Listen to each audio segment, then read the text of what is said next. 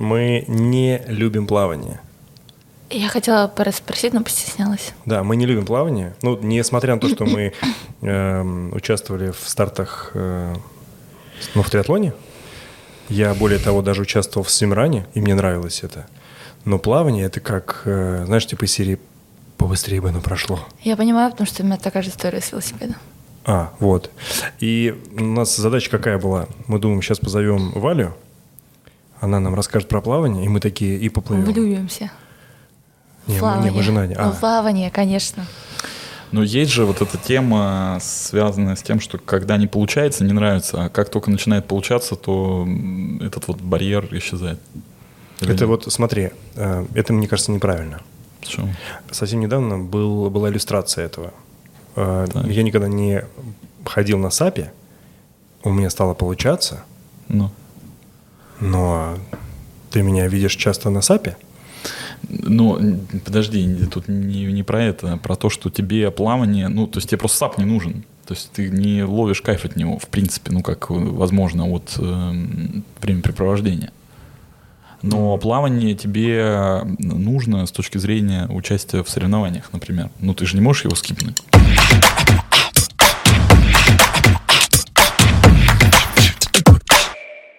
Просто вопрос в том, что мне кажется, что если ты вынужден заниматься плаванием, да. то ты можешь его полюбить э, только тогда, когда начнет что-то получаться. Да, Опровергни но... или подтверди, ну, пожалуйста. Может быть, с кем-то это и сработает, но лично у меня как раз-таки недавно был такой же пример – велосипед.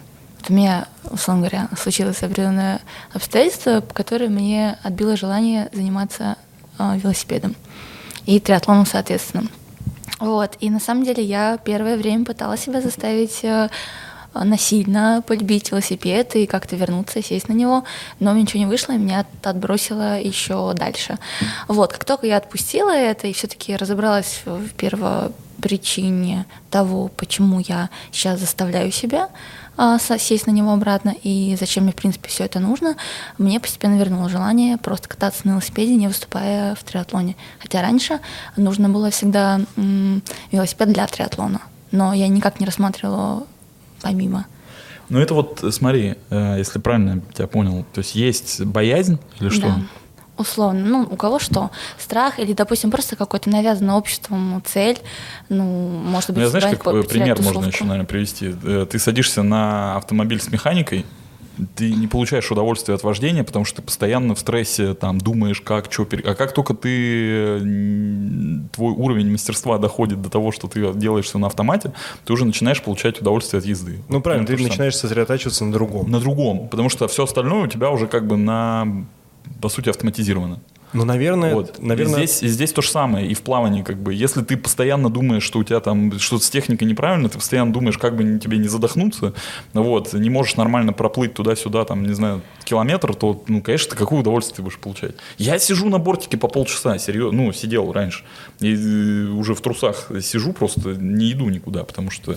Я очень хорошо помню, что я пошел заниматься э, плаванием, эта техника называлась Total Immersion. Total Immersion, да. Извини, О, пожалуйста. Да, это крутая штука. Да, и я даже поверил в это, и у меня что-то начало получаться. Я ходил там два или три раза в неделю в бассейн, у меня там, я начинал плавать там тысячу кролем, там, и мне не тошнило. Ну, то есть мне как бы условно нравилось. Потом поехали на Майорку, и я вышел в открытое море, прям как моряк. И ничего мне не понравилось, абсолютно, блядь. Это просто какой-то ужас.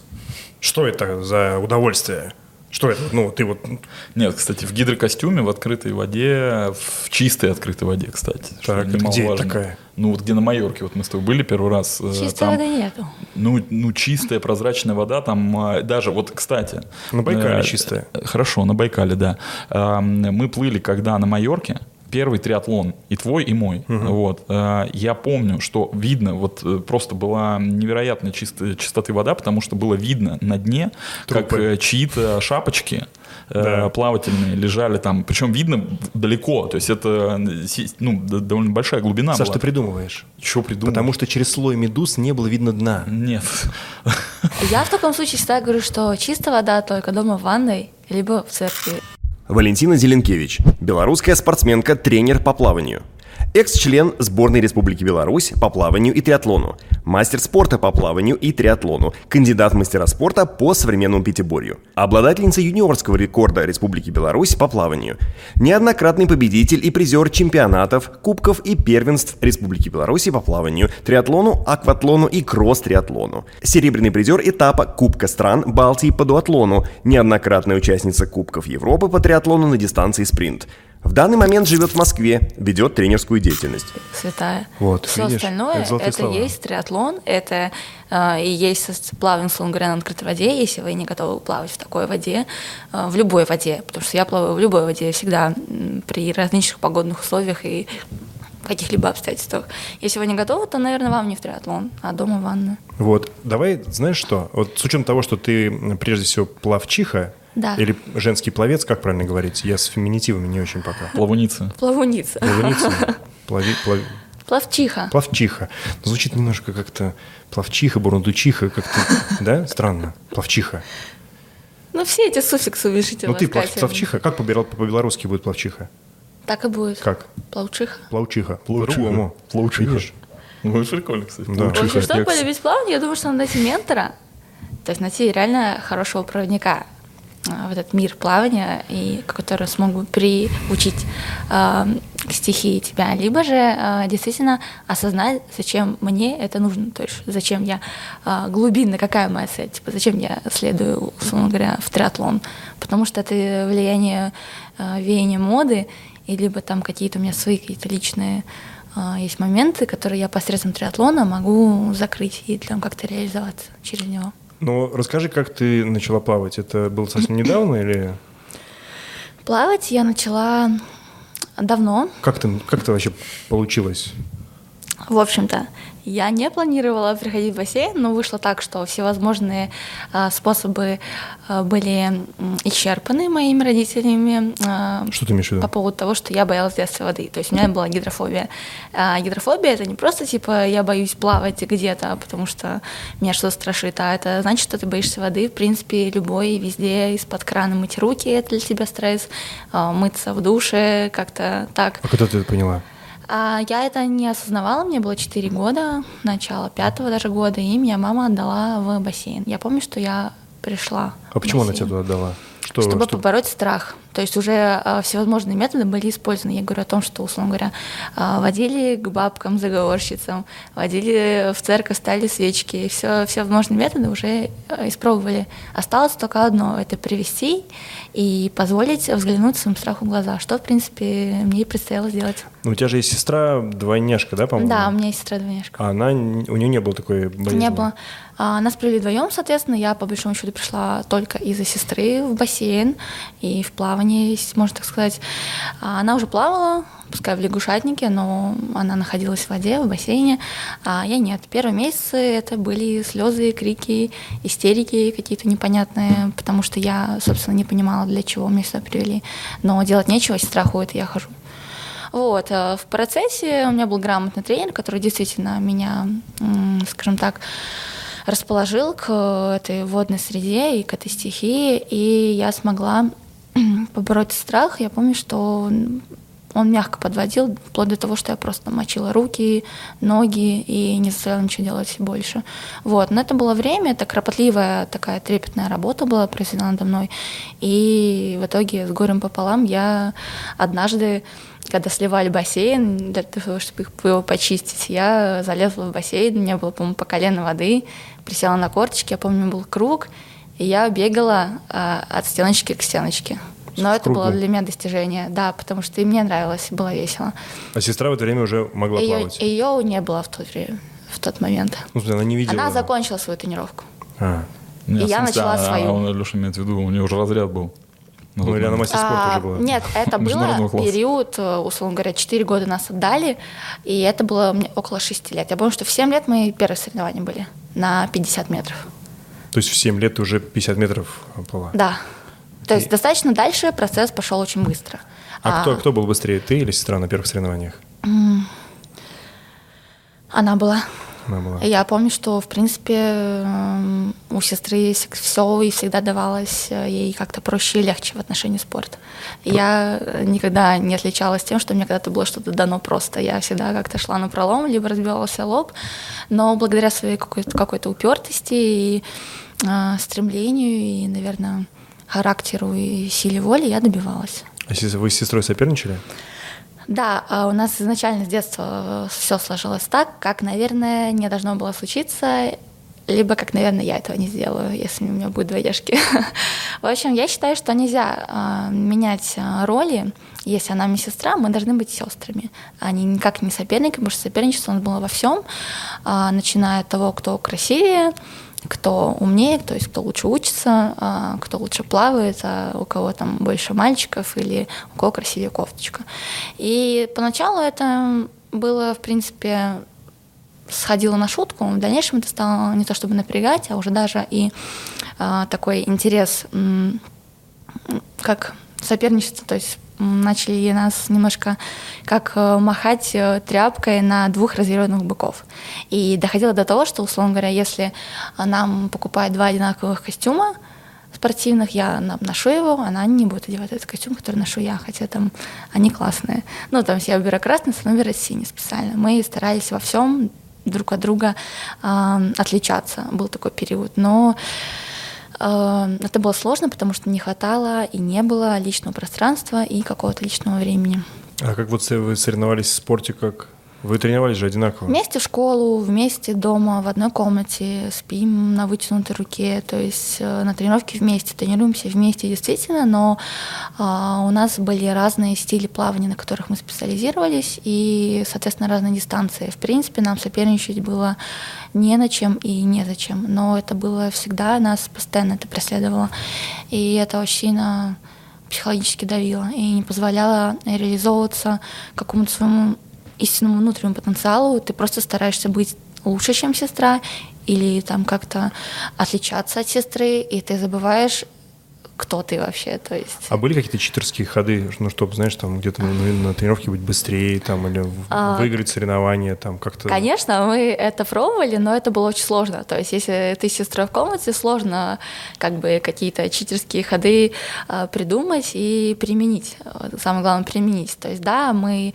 условно говоря, там как-то боролись за то, там, кто там раньше ляжет спать, кто купит витамины, кто не купит, кто купит там мороженое, если мама даст денежку, а кто витаминки, спрячет прячет такой, скажет, что мороженое пораньше съел, а, а... так в тихорушку принимаю, чтобы лучше плавать, лучше восстанавливаться. Это сколько тебе лет было?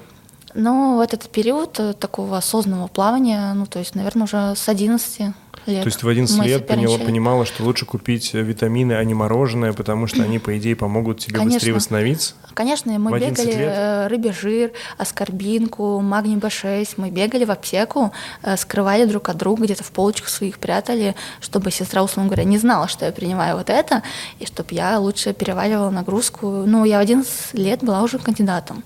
В 13 лет я стала, ну, 14 практически мастером спорта. А, а про сон ты сказала, что... Да, был момент такой, что мы старались между утренними и вечерними тренировками где-то прийти домой, прибежать с учебы, где-то часочек поспать. То есть и было такое, что она уходит, допустим, с урока а, раньше, чтобы поехать домой и чтобы этот час поспать и выехать с а, дома уже на вечернюю. То есть это поспавший и поевший. Вот. А, условно говоря, если я сидела на уроках, я знала, что я не довосстанавливаюсь. То есть я не поспала, я не поела, я хуже сделала тренировку. Ну, она в ущерб э, чему-то же уходила. В учебе, она учебе, наверное. В ущерб учебе, конечно. Но, Но поэтому уже... ты в очках и гораздо более умная. А я, я думаю что так, что жизнь расставила все на свои места, а я уже э, сказала изначально о том, что у нее в спорте давалось ей легче, и благодаря результатам в спорте на учебу закрывали глаза. Я просто хотел сейчас э, обратить внимание, некоторые в 40 лет не понимают, что нужно вовремя ложиться спать, соблюдать режим для того, чтобы получать результаты, а не бегать, э, искать э, быстрые кроссовки, да. какие-нибудь гольфы с компрессией или супер какие-нибудь очки. Я помню, появилась там какая-то литература, там в библиотеках брали, еще интернета не было. Интернет вроде как у меня лет ближе к 13 появился. И в интернете сидела я ВКонтакте, во всех спортивных пабликах, я изучала как там, какие процессы происходят, восстановительные, что там, какой изотоник надо разводить на тренировку, то есть как делать изотоник самому. То есть я проводила достаточно много времени просто на каких-то сайтах, чтобы изучить свой организм и делала все для того, чтобы плавать лучше. То есть у меня мир делился на черное и белое, на то, что помогает моему спортивному результату и не помогает. Вот. И то есть я жила действительно плаванием. Плавание занимает в моей жизни очень значительную большую роль. До потому что это я плаваю на сегодняшний день, если брать э, сегодняшний момент, потому что я буквально сегодня же плавала, я плаваю 19 лет. вот. Соответственно, плавание действительно было когда-то у меня, для меня проблемой, вода, то есть это был страх, и когда-то я его поборола, и, соответственно, связала с ним всю свою жизнь в дальнейшем. Были моменты, когда ты а, ну, там, не, не перегорела, а там отвлеклась на другой вид спорта, да. там, не знаю, бадминтон, там, ну, просто как можно постоянно быть конечно. в плавании? А, было, да? А, конечно, абсолютно, это нормально, у меня, на самом деле, очень не самый подходящий, я бы так сказала, психотип для плавания. Плавание очень монотонный вид спорта и однообразный. То есть это действительно по 5 километров утром, вечером, плюс между у тебя есть э, какая-то работа на суше, то есть сухое плавание, ОФП и силовая. А, и ты делаешь это просто изо дня в день, 6 дней в неделю, 2 тренировки в день, это сложно. У тебя нет каких-то отпусков, выходных, и в воскресенье ты тоже стараешься залезть в воду, потому что есть такое понятие, как чувство воды, которое нельзя терять. Вот, то есть пловцы должны практически жить в бассейне. И я понимала, я взрослела, я понимала, что мне не хватает жизни, и я достаточно разносторонняя была. А, я говорю не про ту жизнь, а, которой интересуются все подростки, условно говоря, там мальчики или где попить пиво, а, условно говоря, куда сходить на дискотеку. Мне были интересны еще другие вещи, такие как фотография и моделинг. Я занималась э, любительским моделингом, если можно так сказать. Я любила фотографироваться и снималась, э, выступала на каких-то показах. Также у меня была действительно дилемма с тем, что я хотела рисовать, я занималась в художественной школе, и я училась в хореографической школе, а, и хотела свою жизнь связать э, с балетом, то есть Подожди, хореографией. Извини, просто ты так много тратил времени на обучение да. и на плавание, как то залезла э, рисование и, и еще танцы? Рисование у меня было по выходным, суббота-воскресенье. Танцы — это хореографическая школа. У нас были основные пять уроков, условно говоря, как у всех детей, и два дополнительных в конце. Это уроки хореографии. И я танцевала в ансамбле. Вот. И далее ехала на тренировку. Народница? А, нет, я очень хотела поступить в Хорошки. Это очень знаменитый ансамбль в Беларуси. Ну, типа контемп танцевальный? Нет, это, это современная хореография. Это, ну, контемп немножко другое направление танца. Вот, мне нравился балет, я хотела поступать в училище и в итоге становиться балериной. Но однажды встал вопрос, это либо искусство, и это балет, либо же это спорт. Что это за момент такой произошел? А, это момент а, перехода уже в среднюю школу. Меня с сестрой позвали в спортивный класс, спортивную школу, и тут надо было выбирать либо идти в училище поступать, переводиться, либо уходить в спортивную школу, чтобы уже в седьмом классе поступить в училище Олимпийского резерва. Вот. И все-таки я отдала предпочтение спорту. Как бы меня хорошо не получалось рисовать и танцевать, я выбрала спорт, потому что там э, ты сам за себя. То есть то, на что ты наработал, и то, как ты выступил, ты получаешь результат сразу же. Э, результат выражается в твоем времени, условно говоря, на дистанции, и в том, на каком месте на пьедестале ты стоишь, и что держишь в руках. В ресторане, сам, ой, в рисовании нет. Ты тоже сам за себя и тоже час рисуешь, результат сразу же. А в рисовании меня пару раз публиковали в газетах, но ну, мне вот этого видишь. было мало. Ну хорошо, рисовала бы побольше, да, опубликовалась бы в галерее. Могла бы рисовать на стенах. Да, тоже да, но вы забываете тот момент, который сказала в самом начале, о том, что надо было соперничество с сестрой. А, и я вот не могла сдать. Самое, самое главное. Да, я сказала также о том, что ты вроде как уже на беговой этой дорожке, с которой не можешь сойти, и у тебя есть соперник на точно такой же беговой дорожке, и скорость только повышается. Ты либо сходишь, и все такие, типа, фу, ты лузер, либо продолжаешь бег, забывая о том, зачем это тебе. Из-за сестры ты пошла дальше? Я не скажу, что из-за сестры, мне тогда действительно это нравилось, но момент я этот не исключаю, что просто вот мы шли бок о бок, э, рога э, к рогам, и все. Вот мы сцепились и, и перли. А родители что говорили про ваше соперничество? А, родители всегда Они, им было неприятно момент наших ссор каких-либо по какому-либо поводу, естественно, как и любым родителям, а, но они никогда не лезли в наши личные дела. То есть они всегда считали нас самостоятельными, потому что мы очень такими были действительно самостоятельными взрослыми, и нас было ну, двое, соответственно, мы там на какие-то тренировки уже ездили вдвоем в достаточно раннем возрасте. Это не было удобно. никакой гиперопеки. То есть наши, нас, нас родители всегда везде отпускали, соревнования, сборы, лагеря, э, в школу, в бассейн. Вы вдвоем, все. И мы почухали. Мама только успевала портфели менять. Мы бросали такие э, ранцы с книгами э, маме на остановке она встречала. Она нам отдавала э, спортивные сумки с инвентарем плавать. Мы садились на автобус и ехали в бассейн. Вот. То есть домой даже не заходили? Бывало, что нет. После танцев мы не успевали. Не успевали зайти домой? Да, А остановка от дома далеко? М, далеко. Э, Школа была хореографическая, она была далеко до дома. А как, а что вы ели?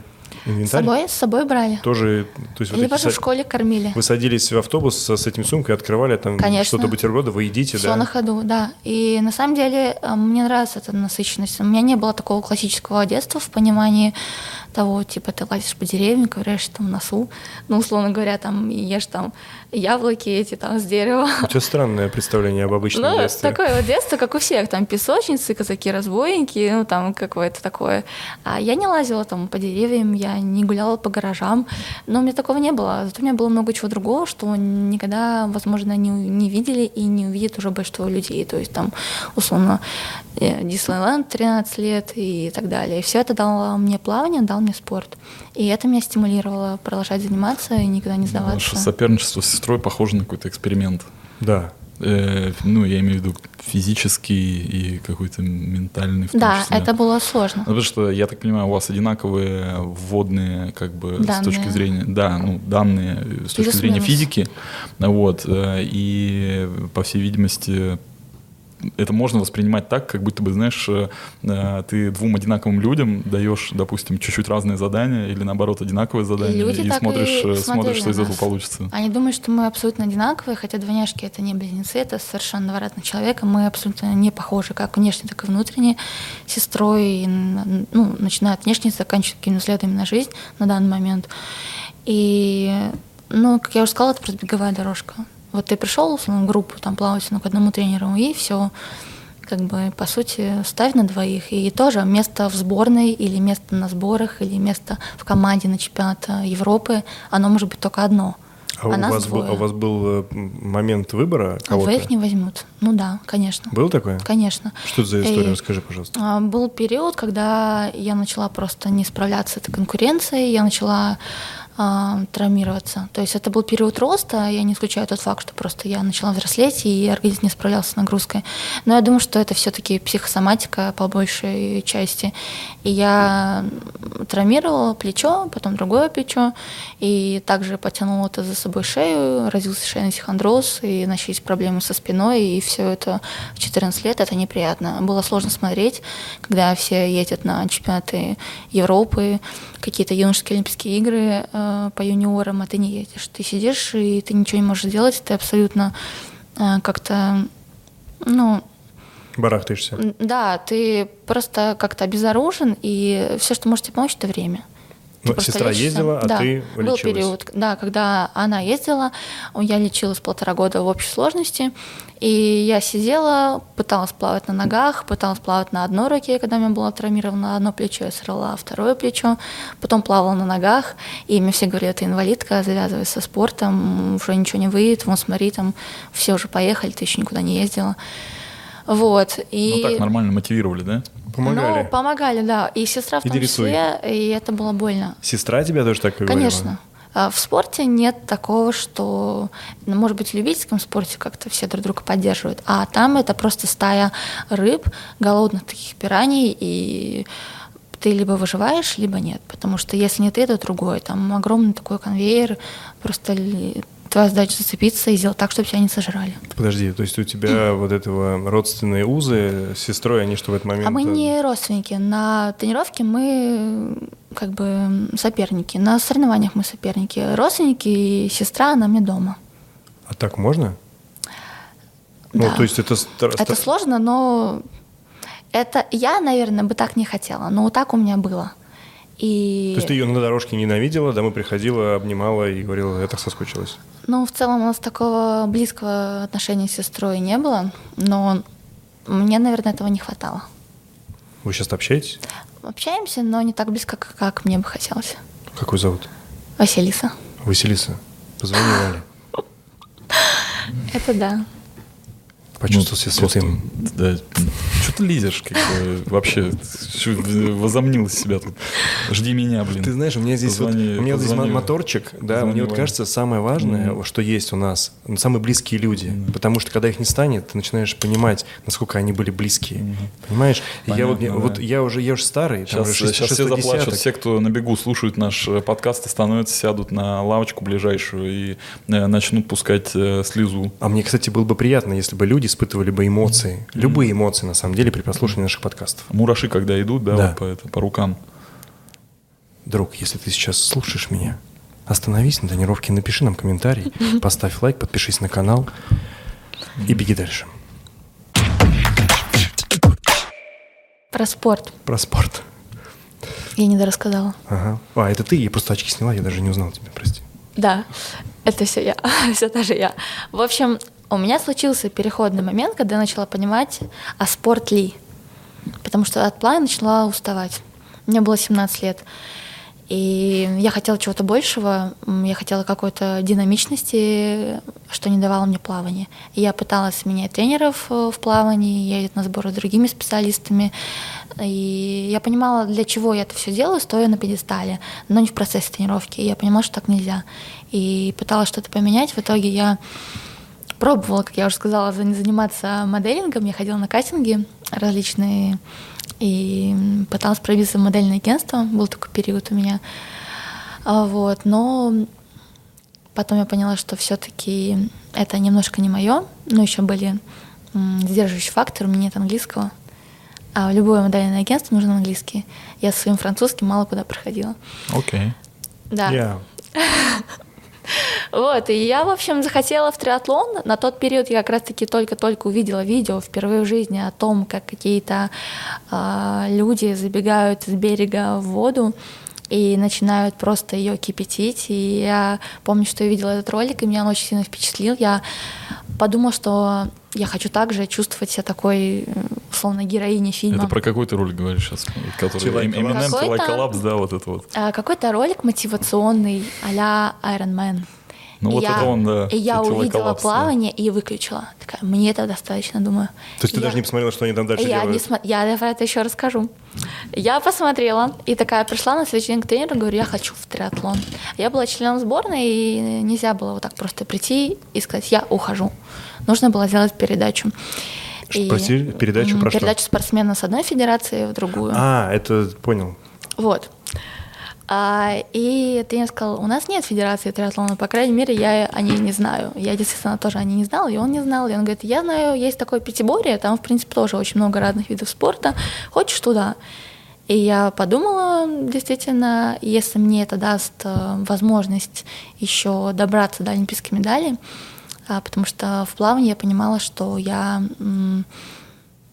очень много было у меня противоречий внутренних, и я понимала, что мне вот эти вот копания а, внутри себя и в своей голове а, сдерживают меня. Мне не, хват- не хватило какой-то психологической такой помощи. А, я поняла, что с плаванием, наверное, все. Но Валь- это мне не мешало идти дальше. Валь, прости, ты сейчас так рассказываешь, э, как будто ты проработал это все с психоаналитиком. Ты прям так думала в 17 А, лет? да, Или ты, ты я- сейчас постфактум так думаешь? Нет, я тогда так думала, я понимала, что у меня очень много вопросов, на которых у меня нет ответов, и я не справляюсь с ними. И я м, не очень сильно у нас развита спортивная психология, к сожалению. И я пыталась э, попросить тренера о том, чтобы он как-то меня направил к спортивному психологу, как-то те же аутогенные тренировки, они очень сильно бы А он мне говорил помогли. только одно, давай еще 800. Да, да, я физически была готова не лучше, не хуже, а то даже и лучше, чем другие, но я очень такой эм, тонко чувственный чувствительный такой человек, э, высоко чувствительный. И я любое поражение очень сильно принимала к сердцу.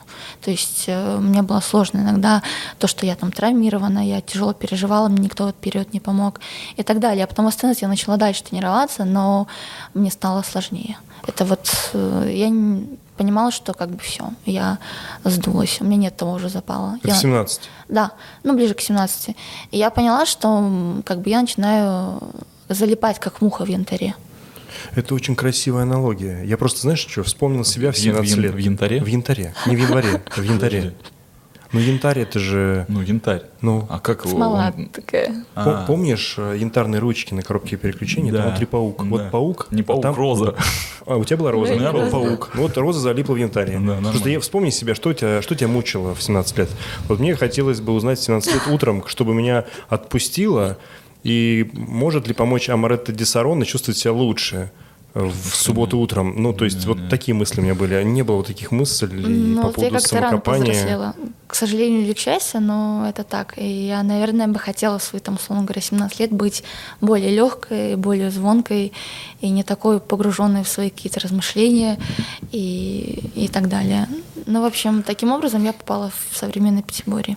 Это там, где лошадь, фехтование, э, Да. э, что там еще, бег с гири или Стрельба. что-то? А, В общем, это Из был лука? мой... Да, я сейчас расскажу. Переломный момент. Я пришла в Пятиборье, я постриглась под мальчика.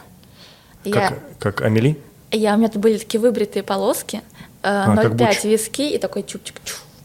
Кайф. И я постриглась, я сделала себе пирсинг, и заявилась такая дерзкая, амбициозная, такая вся молодая, уже с регалиями. То есть я была состоявшейся, условно говоря, спортсменкой в плавании, а, и пришла, решила такая поменять вид спорта. У меня были горящие глаза, и я пришла такая э, с огромным желанием всем показать, кто здесь Хорошо плавает. да, в общем-то. И это никому не понравилось. Я помню, что я пришла, и на меня сразу посмотрели как на фрика и, и думали, что ты здесь не нужна. Ну, типа, у нас здесь А куда ты пришла, прости? свои в современной Пятиборе. Ну, как- Там ну- плавание, а, бег плюс стрельба, называется комбайн, а, фехтование и конкур. А фехтование на саблях или ш- На шпагах. На, ш- ш- да, ну, на, как ш- на шрапирах. На на шрампурах. Я не умела делать ничего, кроме того, чтобы плавать. И я начала все сначала. Прости, просто э, вопрос. Что там уметь-то? Сел на коня, да Ну поехал. да, чё? что ты, я три вчера смотрел. Ой, э, типа, первая ну, встреча с лошадью была для меня тоже таким шокирующим э, событием, потому что я пришла в конюшню, я помню, стоял ужасный резкий запах, он ударил мне по ноздрям, и я э, меня подвели к вольеру, я увидела что-то очень высокое э, с губами и зубами. И я помню, это мои первые впечатления, типа огромные губы Это был твой и тренер? зубы. Нет, Это Потом, была потом моя подвели к лошади. Резкий запах от тренера. И сказали, типа, ну, знакомься. Я говорю, типа, как? Типа. Валера. Я английского не знаю. Они говорят, типа, нет, надо вот так вот губам, типа, руку приложить. К Для своим? меня, я такая, лошади. А, И для меня это было очень страшно. Я помню, я, ой, я такая, нет, я пришла, я это, типа, сделала. Я пришла в вид спорта, я приручу эту лошадь. прости, просто, то есть, чтобы познакомиться с лошадью, нужно ей к рту руку поднести? Да, нужно поднести к морде э, Руку? руку, чтобы она, что во-первых, почувствовала тебя и обнюхала, соответственно. И она должна, должна чувствовать, какой-то человек там с какими-то намерениями к ней подошел и что ты вообще Это правда? Ты в это веришь? Это правда, потому что лошади, они действительно э, тоже такие высокочувствительные существа, и если у них настроение, условно говоря, сегодня не заладилось, у тебя не заладится тренировка. Падала? Я падала, лошадь, э, был такой лошадиный бунт. Это когда лошади, там, условно говоря, один начинает беситься, а другие начинают рожать и вставать на дыбы. И в этот момент я была новичком таким, я еще года не ездила, и она скинула меня сзади, я упала, и она наступила мне на правый локоть. Сложно было. Пловчихи, которые стреляют правой рукой. Да, локоть посинел, но я Больно ничего было? не сломала. Да, очень больно и Ну, очень просто- страшно. Спадать с лошади это страшно. Это же метра два, да? Ну, плюс-минус. Мальчики, они повыше всегда, чем девочки. Но у меня была девочка. Ну, Вот. она же вот так встала, то есть еще да, выше. свечку. Да, на заднем колесе имеется в виду. Ну, вот как на заднем колесе. Вот, и в общем А ты в я... шлеме была, правильно? В каске, да. В каске. Обязательно надевайте шлем, это обязательно А безопасность. шлем, каска. Каска. Да, Училась э, стрелять. У нас был пистолет лазерный, бегать. То есть сложность э, комбайна в том, что ты должен бежать 800 и закрывать мишень. После бега очень важно, то есть даже подбегая уже к мишени, важно очень сконцентрироваться э, на том, что тебе сейчас стрелять, и успокоиться, и сосредоточиться на дыхании. То есть очень важно с холодной головой и с горящим сердцем. Но это похоже на э, биатлон? Похоже. Похоже. Да, Ну, то также есть тоже- в ну, биатлоне тоже- тоже перебегают стрелять. И очень там, То есть да. тоже бегаешь по на кругу? высоком пульсе. похоже. Да, то есть опять тоже круг, круг 800 метров, ты Да. пробежал его, стоя стреляешь, да? Стоим стреем, да. А, и фехтовать было тоже непривычно и необычно. Для меня это было ново. А, и это больно. Больно. Да, когда в тебя попадают э, шпагой или рапирой, ну, неважно, мы тренировались на том, и на другом. А ты иногда. же в доспехах, нет? А сначала у меня не было формы. Мне никто не дал форму, никто не дал защиту для груди. И когда попадают э, тебе шпагой э, по, по соску, это крайне больно. Я бы сказал бы, по соску, если попадают даже не шпагой, а рукой, И- больно. Да, ну сначала я пришла, мне ничего не было. Я шпагу... Секундочку, то есть ты взяла в руки шпагу, ну у тебя была же на лице вот эта вот э, маска Мне пасечника или что это, как она называется? Ну, Ну, маска пасечника. Была. То есть ты надел на себя вот этот шлем для Да, фехтовальщика. лосинки и во- маечку. И маечку. То есть ты предполагала, что ты просто, ну, Нет, я не предполагала, я знала, что меня уколят, но не знала, что попадут именно туда. Ну там же набалдашник. ну он явно не, ну он же не резиновый, она же железная. Почему, мне кажется, Наконечник или про что? На балдашник На это это, что? Набалдашник. Ну на конце что у шпаги? На конце у шпаги. Набалдашник, Контакт. правильно? Да, Контакт такой, он верно. железный. Да. Саш, железный. Не- не Железный. Но тренировочный-то все равно резиновый. Нет. Нет? А, а так разве можно выпускать человека без э, доспехов? Если у человека ничего нет, и он очень хочет, то да. Да нет, не может такого Ну, в общем, потом у меня появилась, конечно, защита для груди, появилась форма. А сколько тебе раз попали до момента, когда она у тебя появилась? Ну, пару раз попали. Ну, Ничего страшного, меня на самом деле не волновала боль, я очень хотела действительно реализоваться в этом виде спорта. Я подходила и говорила, что мне делать, что мне, что мне сегодня побегать. Там, Ну, потому что он олимпийский, я правильно понимаю? Да, Ну, то есть поработать. только из-за этого. Я хотела, да, очень. И там конкуренция, наверное, не такая высокая, как в плавании. Ну, чуть ниже. Было раньше такое мнение, что все пловцы-неудачники приходят в современное пятиборье, а я пришла не неудачницей с плавания. Я пришла уже, как я сказала, состоявшимся спортсменом. Так может так, э, как бы в этом твоя стратегия это и заключается, победоносная, скажем так, э, на пике карьеры в плавании перейти в пятиборье, где там все, никто особо плавать Да, не умеет. может быть. Вот, и там всех И по- я такое пришла. подергать. И, конечно, меня начали всеми способами пытаться дестабилизировать. Например. А Вот. Ну, были разные слухи, и там то, что ты на допинге, и то, что я там как-то... А это легко, да, дестабилизировать? Пускаешь слух, что ты нафармишь и Ну, и потому ты- что у них уже а, сформирована группа, какой-то костяк, у них уже, э, условно говоря, все места заняты. А, тут я пришла, и, условно говоря, на чужую поляну собирать ягоды. Пришла такая. И еще такая, говорю, давайте, давайте все секреты сейчас все, э, все мне раскрывайте. Просто я ходила реально за тренером по пятам и просила ему дать нагрузку, объяснить, показать дополнительный урок. Я ходила за всеми. И вот эта вот навязчивость, она никому не нравится, потому что зарплаты от этого у тренера не повышаются. То есть зачем ему это головная А почему тебя взяли тогда? Это Зеленкевич. Ну, взяли, ну, наверное, для количества. И либо потому что... Подожди, вот ты говоришь э, такую, знаешь, очень странную вещь. Ну, понятно, что не ты это придумала, но Да. зарплата у тренера не увеличивается э, от того, что... э, От того, что он больше кому-то дает, да. чем другим. Ну, это какая-то странная позиция, нет? С, Есть с тренеры- точки, с точки зрения самого тренера, потому что... Сборной. И, и сборной в том числе. И как бы, а там разве он не получает э, какие-то премиальные за то, что его спортсмены занимают там призовые места? так но если Ну, у тебя уже чем? есть 2-3 спортсмена, в которых ты уже вложил, там, условно говоря, с их 6 лет кучу времени, сил а, и э, свои какие-то амбиции, Ну, то ты и разве- ты их продолжаешь расти, ты не будешь ты воронку разве ну, не расширяешь Не в том плане, что тренеры. готовишь больше людей, которые на что-то способны, проще было тем больше шансов, что кто-то выиграет. вот на этих двух-трех, а все остальные для количества, как я говорю, вот как бы для за группу платят, вот как бы я пришла в такую группу, а я пришла Ну уже ладно, давай, затравка нормальная. Чем дело-то закончилось?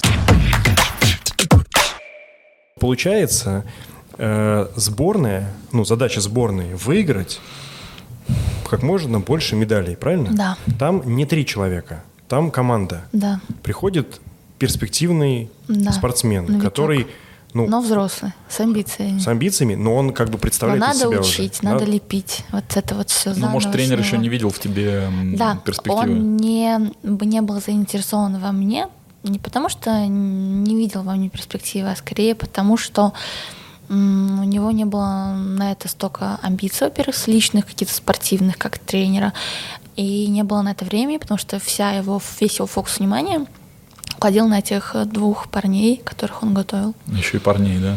Ну, там были парни, да. Сексизм. Вот. Вот вообще по полной просто. А, в общем, я болталась где-то вот между теми, кто еще ходил там, условно говоря, в школу и вообще не был заинтересован в этом виде спорта, а просто чтобы хоть чем-то был, быть занятым. И между теми, кто там уже ездил на Европы, на чемпионаты Европы, на Кубки Европы и так далее. И так получилось, что я застряла в этом пограничном состоянии. И, и так как я пришла очень такой эпатажной, и обо мне очень много начало ходить слухов, и, наверное, я в них утонула, потому что я просила к другому тренеру, и мне отвечали дословно, у меня и так слишком много проблем, зачем мне еще и твои разгребать. А было хотя бы одно Нет. соревнование? А, соревнования были. Можешь вспомнить, что это из себя представляло для тебя в первый раз? Э, Для меня в плавании это было все очень так жестко, четко, понятно. И мне нравился этот драйв на соревнованиях в плавании. А в, в, соревновании пятиборье это все как-то мне показалось смазано. Как-то все это было очень э, другой вайб. Э, Ну, мне- нудятина. да, как-то там 200 метров фиксированная дистанция на плавание. Естественно, я выигрывала даже у парней. И я никому не нравилась. То есть э, я выигрывала у девочек, обгоняя их на практически на 50 метров, и выигрывала у парней. То есть я делала большой отрыв по очкам на плавании, далее следовало на фехтование.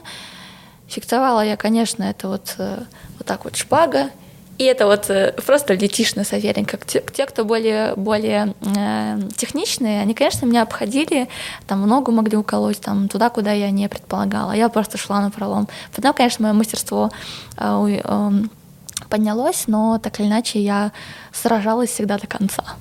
Вот. И, в общем, фехтование постольку поскольку, но еще благодаря плаванию я лидировала. Далее шел комбайн, это бег плюс стрельба, соответственно, бежала я, в принципе, неплохо, меня, в принципе, научили бегать без вот этой вот ротации плеч.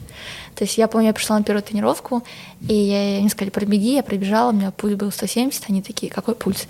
Я такая, ну, типа, ну вот столько, типа, ты нормально себя чувствуешь? Я вообще в порядке, я очень хотела. И меня в итоге никто не учил бегать по пульсу, меня просто избавили от ротации плеч. Вот так я, в принципе, бегала, высокие пульса, мое сердце было хорошо для плавания, а, подогнан, но не под бег. На беге было трудно, 800 метров сложно. И стрельба, в принципе, мне давалась, но не всегда на соревнованиях, потому что трудно было сконцентрироваться. На тренировках я закрывала мишени достаточно быстро, но на соревнования, учитывая высокий пульс и красную зону, я не справлялась. Иногда просто я не закрывала мишень вообще и убегала на штрафной круг. И далее был конь, Если ты справляешься с первыми четырьмя видами, то ты переходишь к пятому, соответственно, конкуру. Вот. Иногда я не проходила финал, потому что я вот тратила весь свой запас, и на фехтовании и на комбайне я мало чего получала по очкам и не выходила в финал. Было такое, что я выходила в финал, но всю дистанцию конкура не проходила, потому что это сложно. Страшно, мой страх был, э, не такой же великий, как в начале, но он был, и я иногда боялась прыгать на лошади. То есть я закидывала барьеры, вот, и не всегда справлялась с лошадью, то есть доводила ее до финиша. Она начала там как-то скакать, бегать, и меня могли снимать. Что ты как-то грустно рассказываешь про А, свою вот. карьеру в Я просто, я просто, знаешь, я сейчас представил себе ситуацию. Это ты как бы на соревнованиях, ты в сборной, там люди смотрят, и значит ты дошла до коня, села, Да. И там стыдно. и тут вдруг начинается вот эта история, и все такие, И Валя, типа, куда ты лезешь? что случилось? да, ну, как бы этот там Да? Было плавание. такое? Ну, мне было стыдно. Я, я помню, я, мне было очень страшно вот на коне, и очень стыдно. И я знала, что мне, условно говоря, не будет там никто за воротами этого вольера ждать, и, и там, знаешь, за плечо такой один скажет, «Ну, ничего, типа, Ничего, все нормально, ну, как бы, вот Возьми вот, условно, пони. первый старт. И на все вот так вот ручки потирали, я знала, что это было, и меня даже стимулировало. Стимулировала? Вот, Да. То есть вот тот факт, что над тобой все там хихикают за глаза, ты такая... Да, я знала, что я лучше. Круто. Э, Ну, то есть, э, но это сложно Шли годы. все равно с этим, Да? да. Там дальше шли годы. Шли годы. Сколько и, они шли, кстати, в Пятиборье? э, Ну, я думаю, что это В было, Пятиборе пять лет. ну, год-полтора Полтора года ты в мучилась? совокупности. Ну, так, наверное, как-то, да. Я помню, что я все-таки продолжала гореть с триатлоном. Я знала, что я действительно уже разбила себе лоб, но не нашла эм, заинтересованности тренера во мне, и я понимала, что мне надо идти дальше. И туда, куда я, в принципе, и намеревалась, это, триатлон. И у меня был период, когда я думала, либо это все, типа, да все, какой триатлон, надо идти учиться. Я хотела поступать на журналистику. Вот, это про то, что я уже сказала, что я хотела стать телерадиоведущей, журналистом хотела быть. Ну, ты Вот. фактически сейчас это реализуешь, потому что ты в нашей телерадиопередаче, Я Да. вообще рада, не, что я не переключ- не переключайтесь. Пожалуйста, не переключайтесь. Да, не переключайтесь. разговаривая м, за чашкой кофе с одним знакомым своим журналистом, он меня очень активно отговаривал от того, чтобы я поступала на журналистику и уговаривал меня на то, чтобы я оставалась в спорте. а можешь э, пять доводов, почему не нужно поступать на журналистику? Это такой Ладно, маленький. пять, давай два. Ну, сколько есть? А, Ну, я, честно говоря, уже не помню, почему. Мне сказали, что ты будешь, э, ты не будешь там где-то печататься, вести репортажи, ты просто будешь Кого сидеть ты там определил? Что за бред? э, и вообще? разбирать какие-то А ты такая, документы. да-да-да, ты прав. Да, ты прав, да, в А, спорте. я сейчас расскажу, что у меня, э, почему я забыла все эти доводы. Он мне говорит, у меня есть номер тренера по триатлону. Я такая, А, все. И, в общем-то, он мне дает номер тренера по триатлону. Говорит, есть крутой тренер, я вообще не задаю лишним вопросом. Мне дали номер, я звоню. Это профессионал. Сказали, Или что любителей? тренер а, изначально, он когда-то был велогонщиком, а потом мне сказали, есть тренер, все, позвони, сама разберешься. Я, не теряя возможности, в тот же день набираю этому тренеру, представляюсь, говорю, я такая-то, такая-то, мне ваш номер дали, я знаю, кто вы. И я очень хочу в триатлон, и я вот плавчиха, такие-то у меня результаты, я вот только со времени Пятиборья, как бы говорю, хочу завязывать, либо продолжать реализовываться в спорте, но вот уже в триатлоне. Он мне говорит, типа, девочка, классно, но у меня мужской клуб, и я не тренирую профессионалов, у меня любительский клуб. Это какой год? Это был, наверное, 18 год, Совсем недавно, условно. плюс-минус, потому Так. у меня очень насыщенные года, Что это за триатлонный клуб? А, в общем, это был мой горячо любимый клуб. Я очень сильно в него эмоционально вложилась. Это был мой второй дом.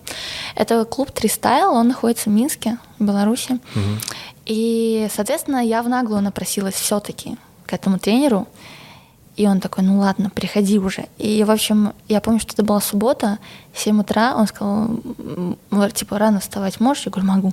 Бассейн приедешь? Я говорю, «Пере- приеду, типа. Ну, в общем, я в 7 утра следующего дня уже стояла на бортике бассейна, готовая рвать и метать.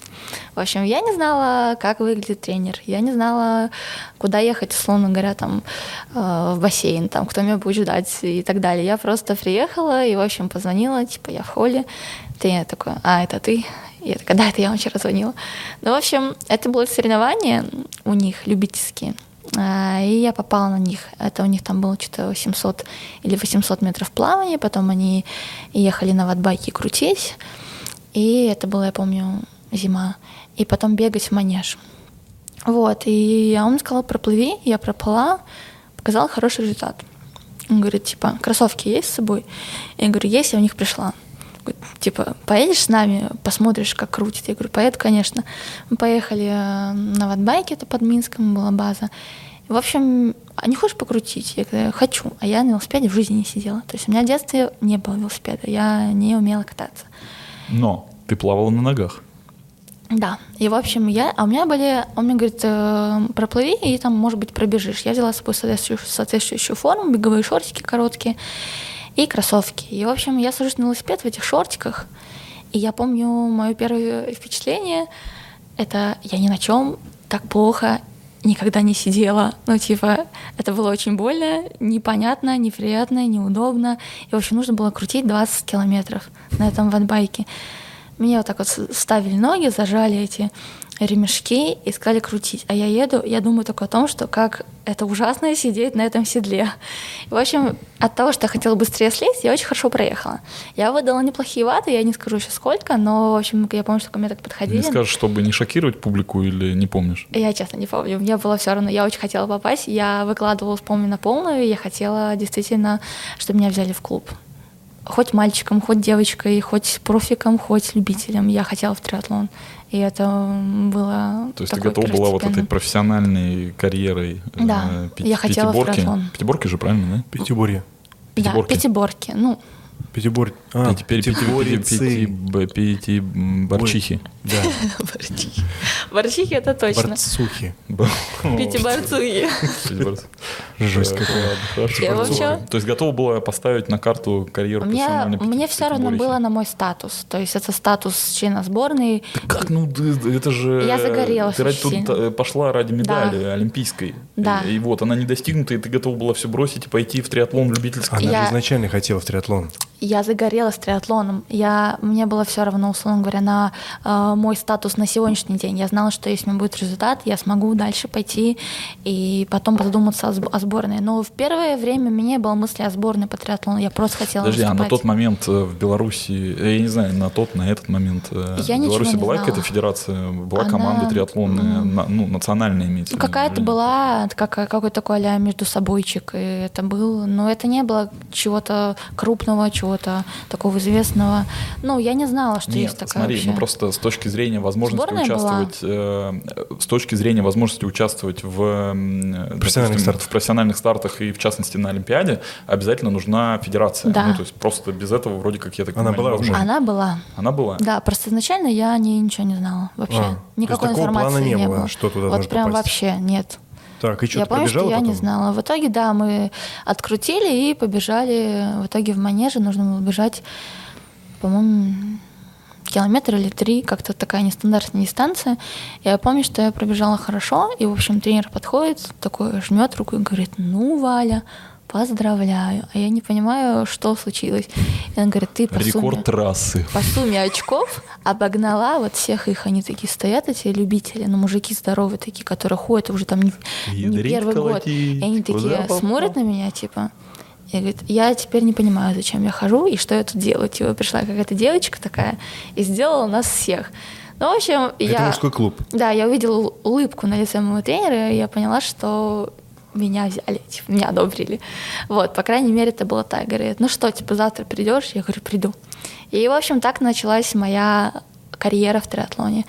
Почему и... вот ты так вот показала вот эти вот кавычки? Карьера? Вот это вот карьера, да. Потому что это сложно было назвать карьерой, и я, ну, изначально. А, это просто была страсть, очень дикая такая страсть. Я по-другому, наверное, даже сейчас не скажу. Потому Но триатлон что... зажигает все-таки. Мне кажется, пятиборье не может так зажечь, я, как триатлон. наверное, сейчас скажу с высока, ну, своего как бы уже опыта и на сегодняшний день. Наверное, мне очень сильно подошел триатлон, потому что там присутствует момент такого, наверное, э, самоуничтожения как-то вот самонаказание, и потому что ты, ну, это такое, само, такое преодоление себя, отказываешься от комфорта ради каких-то своих поставленных целей, то есть ты действительно э, ушатываешься, откровенно говоря, ты изнемождаешься, это действительно очень сложные тренировки, а я, повторюсь, я не умела бегать, толком и не умела кататься. В общем, с того дня, это был февраль, в марте, я помню, в апреле мы поехали на сборы, и мне сказали, если ты научишься кататься на велосипеде, на шоссейнике, то ты поедешь с нами на Кипр.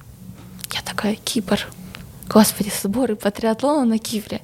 И, в общем, я загорелась с целью научиться кататься. Я не умела кататься, а слово совсем. Я настолько была не как это нестабильно или как сказать неустойчиво. Я падала постоянно, много, больно. Я ходила вся синяя, я ходила вся в шрамах. Я падала так, что даже это пугало э, этих любителей, этих э, членов моей команды, то есть они подходили и говорили, слушай, Валь, может, тебе и не надо этот триатлон? Валя, а подожди, ты падала как? Это из-за того, что у тебя были контактные педали, Да. или потому что ты боялась птиц, или что? А, Я сначала меня это была зима, как я уже сказала, февраль месяц я пришла, и меня просто после- привели однажды на велотрек, э, встегнули ноги в эти э, ремешками зажали в педальки, и вот так вот готова, я такая держу, и говорю, да, и меня просто толкнули, я упала. Говорит, давай еще раз. типа. Я, я такая села, готова. Я такая, да, типа. И они такие, раз, и я опять упала просто на другую сторону. И, в общем, вот так вот меня толкали, и он говорит, так, все, типа, я занят, давай сама. И Я, в Подожди, общем, ты- извини, просто, то есть ты вот держась за руль, у тебя ноги в велосипеде Да. стегнуты, ты просто на бок падаешь, в плечо падала. ударяешься. Да, да.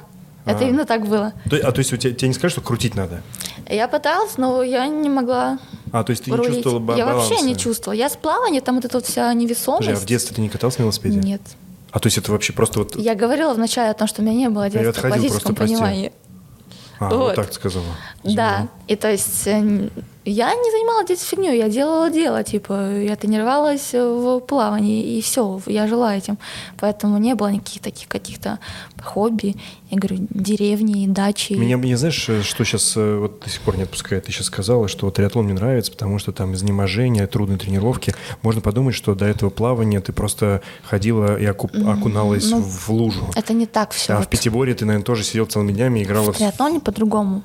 А, абсолютно все. То есть там какой-то лютый трэш. Вот я по-другому, наверное, а, свои первые впечатления пишу. Я пришла, и мне было типа это, ну, это очень сложно, это очень, типа, непонятно и странно. И я такая, блин, круто, типа, тем хуже, тем лучше. И триатлон был для меня, типа, талоном, типа, чем хуже, тем лучше, типа. Вот. И тренер так всегда говорил. В общем, меня не жалели на тренировках. э, Мне сразу сказали, что, типа, если ты не справляешься, мы с тобой тут возиться не будем.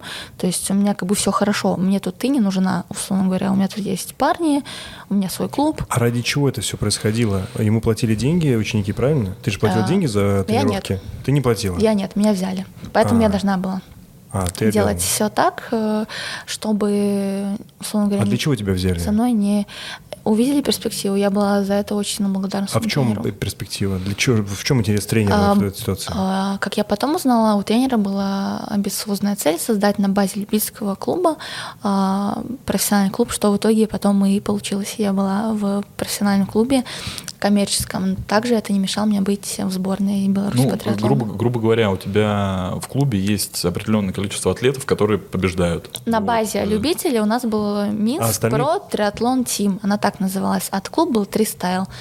Вот, поэтому у нас в коллабе с э, эм, Федерацией велоспорта э, мы создали профессиональную команду по триатлону. Ну, то есть, грубо говоря, вы, побе- Отдельно от э, Федерации. вы побеждаете триатлона. на стартах, батоны видят, что это сильный клуб, Да. и туда приходят. Да, тянутся конечно, за нами, да, конечно. Вот, и, соответственно, клуб нас спонсирует. И также привлекают спонсоры. У меня было два спонсорских контракта. Соответственно, Ну-ка, ну-ка. без помощи клуба я бы, наверное, не достигла Что таких. контракт? Спонсоры привлекаются, они, соответственно, платят зарплату. Это мы понимаем. Да. Спасибо, что рассказала. Да. Что за спонсор? Спонсор. А, ну, был спонсор э, Синезис был. Как А, это? Синезис. Это женское белье? Нет. Что это? Ну, это, Пирамида? как сказать, ну, я уже не знаю, я уже не помню. А вот так а ты решил ответить. Хорошо, а второй какой? И э, я стояла на зарплате, соответственно, в этом клубе профессиональном. То есть как вот от э, велоспорта. А, понятно. В общем, э, когда у меня пошли результаты, я за первый год сделала очень большой прорыв. Я вошла в сборную и выпал мастер спорта. Но начиналось с того, что я так, кстати, поехала на Кипр, но я не умела пить. И первая была велотренировка такая а после самолета. Ты не умела пить во время езды на велосипеде? Да. Просто сейчас многие могут подумать, э, что ты не умела пить, и поэтому утром плохо себя чувствовала. Нет, э, кстати, кстати, тогда на сборах на Кипре я впервые попробовала вино. В смысле, Мне впервые? тренер налил. За всю жизнь? Да. Я была в плавании такой спортсменкой до мозга костей. Я сказала, что Ну я чё, делила кайфанула? все на черное и белое. И, в общем, а приезжаем на сбор, они такие, ну, Валя, типа, вот был первый Валя день, сложный тренировочный, типа, они там собрали синопись, и я такая, эй, не давай с нами, я такая, а можно? Типа, типа, ну да, ну, наверное, можно. Я говорю, а тренер же узнает. Да тренер сейчас сам придет. Ну, вообще, я помню, что мне тренер сам налил вина, и я, я помню, что я попробовала его впервые. Понравилось? Мне было 18 лет. Ну, конечно, когда ты налил мне вино. Ну, вино не всегда 18 лет нравится. А мне понравилось. И поэтому ты забыла, что был на сборах, я да? такая, круто, типа, тут. А так можно было? Да, Да, типа. И, в Такой общем, кат, э, Валя такая через полчаса лежит. но я помню, было очень тяжело на сборах. И я, в общем, а, никто же не знал, что я умела пить во время езды на велосипеде. И есть. И я еду вино, такая, не подаю виду. Я не смотрю, что бачок не опустошается. Валя, почему ты не пьешь? Я такая, а я не, не хочу. Типа, а жара стоит, типа, на Кипре. В общем, потом они поняли, говорят, ну-ка попей. А я не могу. Мы едем в город, там уклон, я думаю, что я упаду назад. И, в общем, тут было очень стыдно. Вся команда узнала, что я не умею, все остановились. И такие, Валя не ест и не пьет. Мы едем в 60, а Валя типа нет, не пьет. А я такая худая, тощая, такая 18 лет. Короче, они очень сильно за меня переживали всегда, особенно когда я падала. Вся такая в кровище, такая слезы, такая, знаешь, сопли такая, слюни такая размазывает, такая еще упаду, такая кровь-то вся. Они такие, ну, смотри, господи, типа, отправьте ее домой.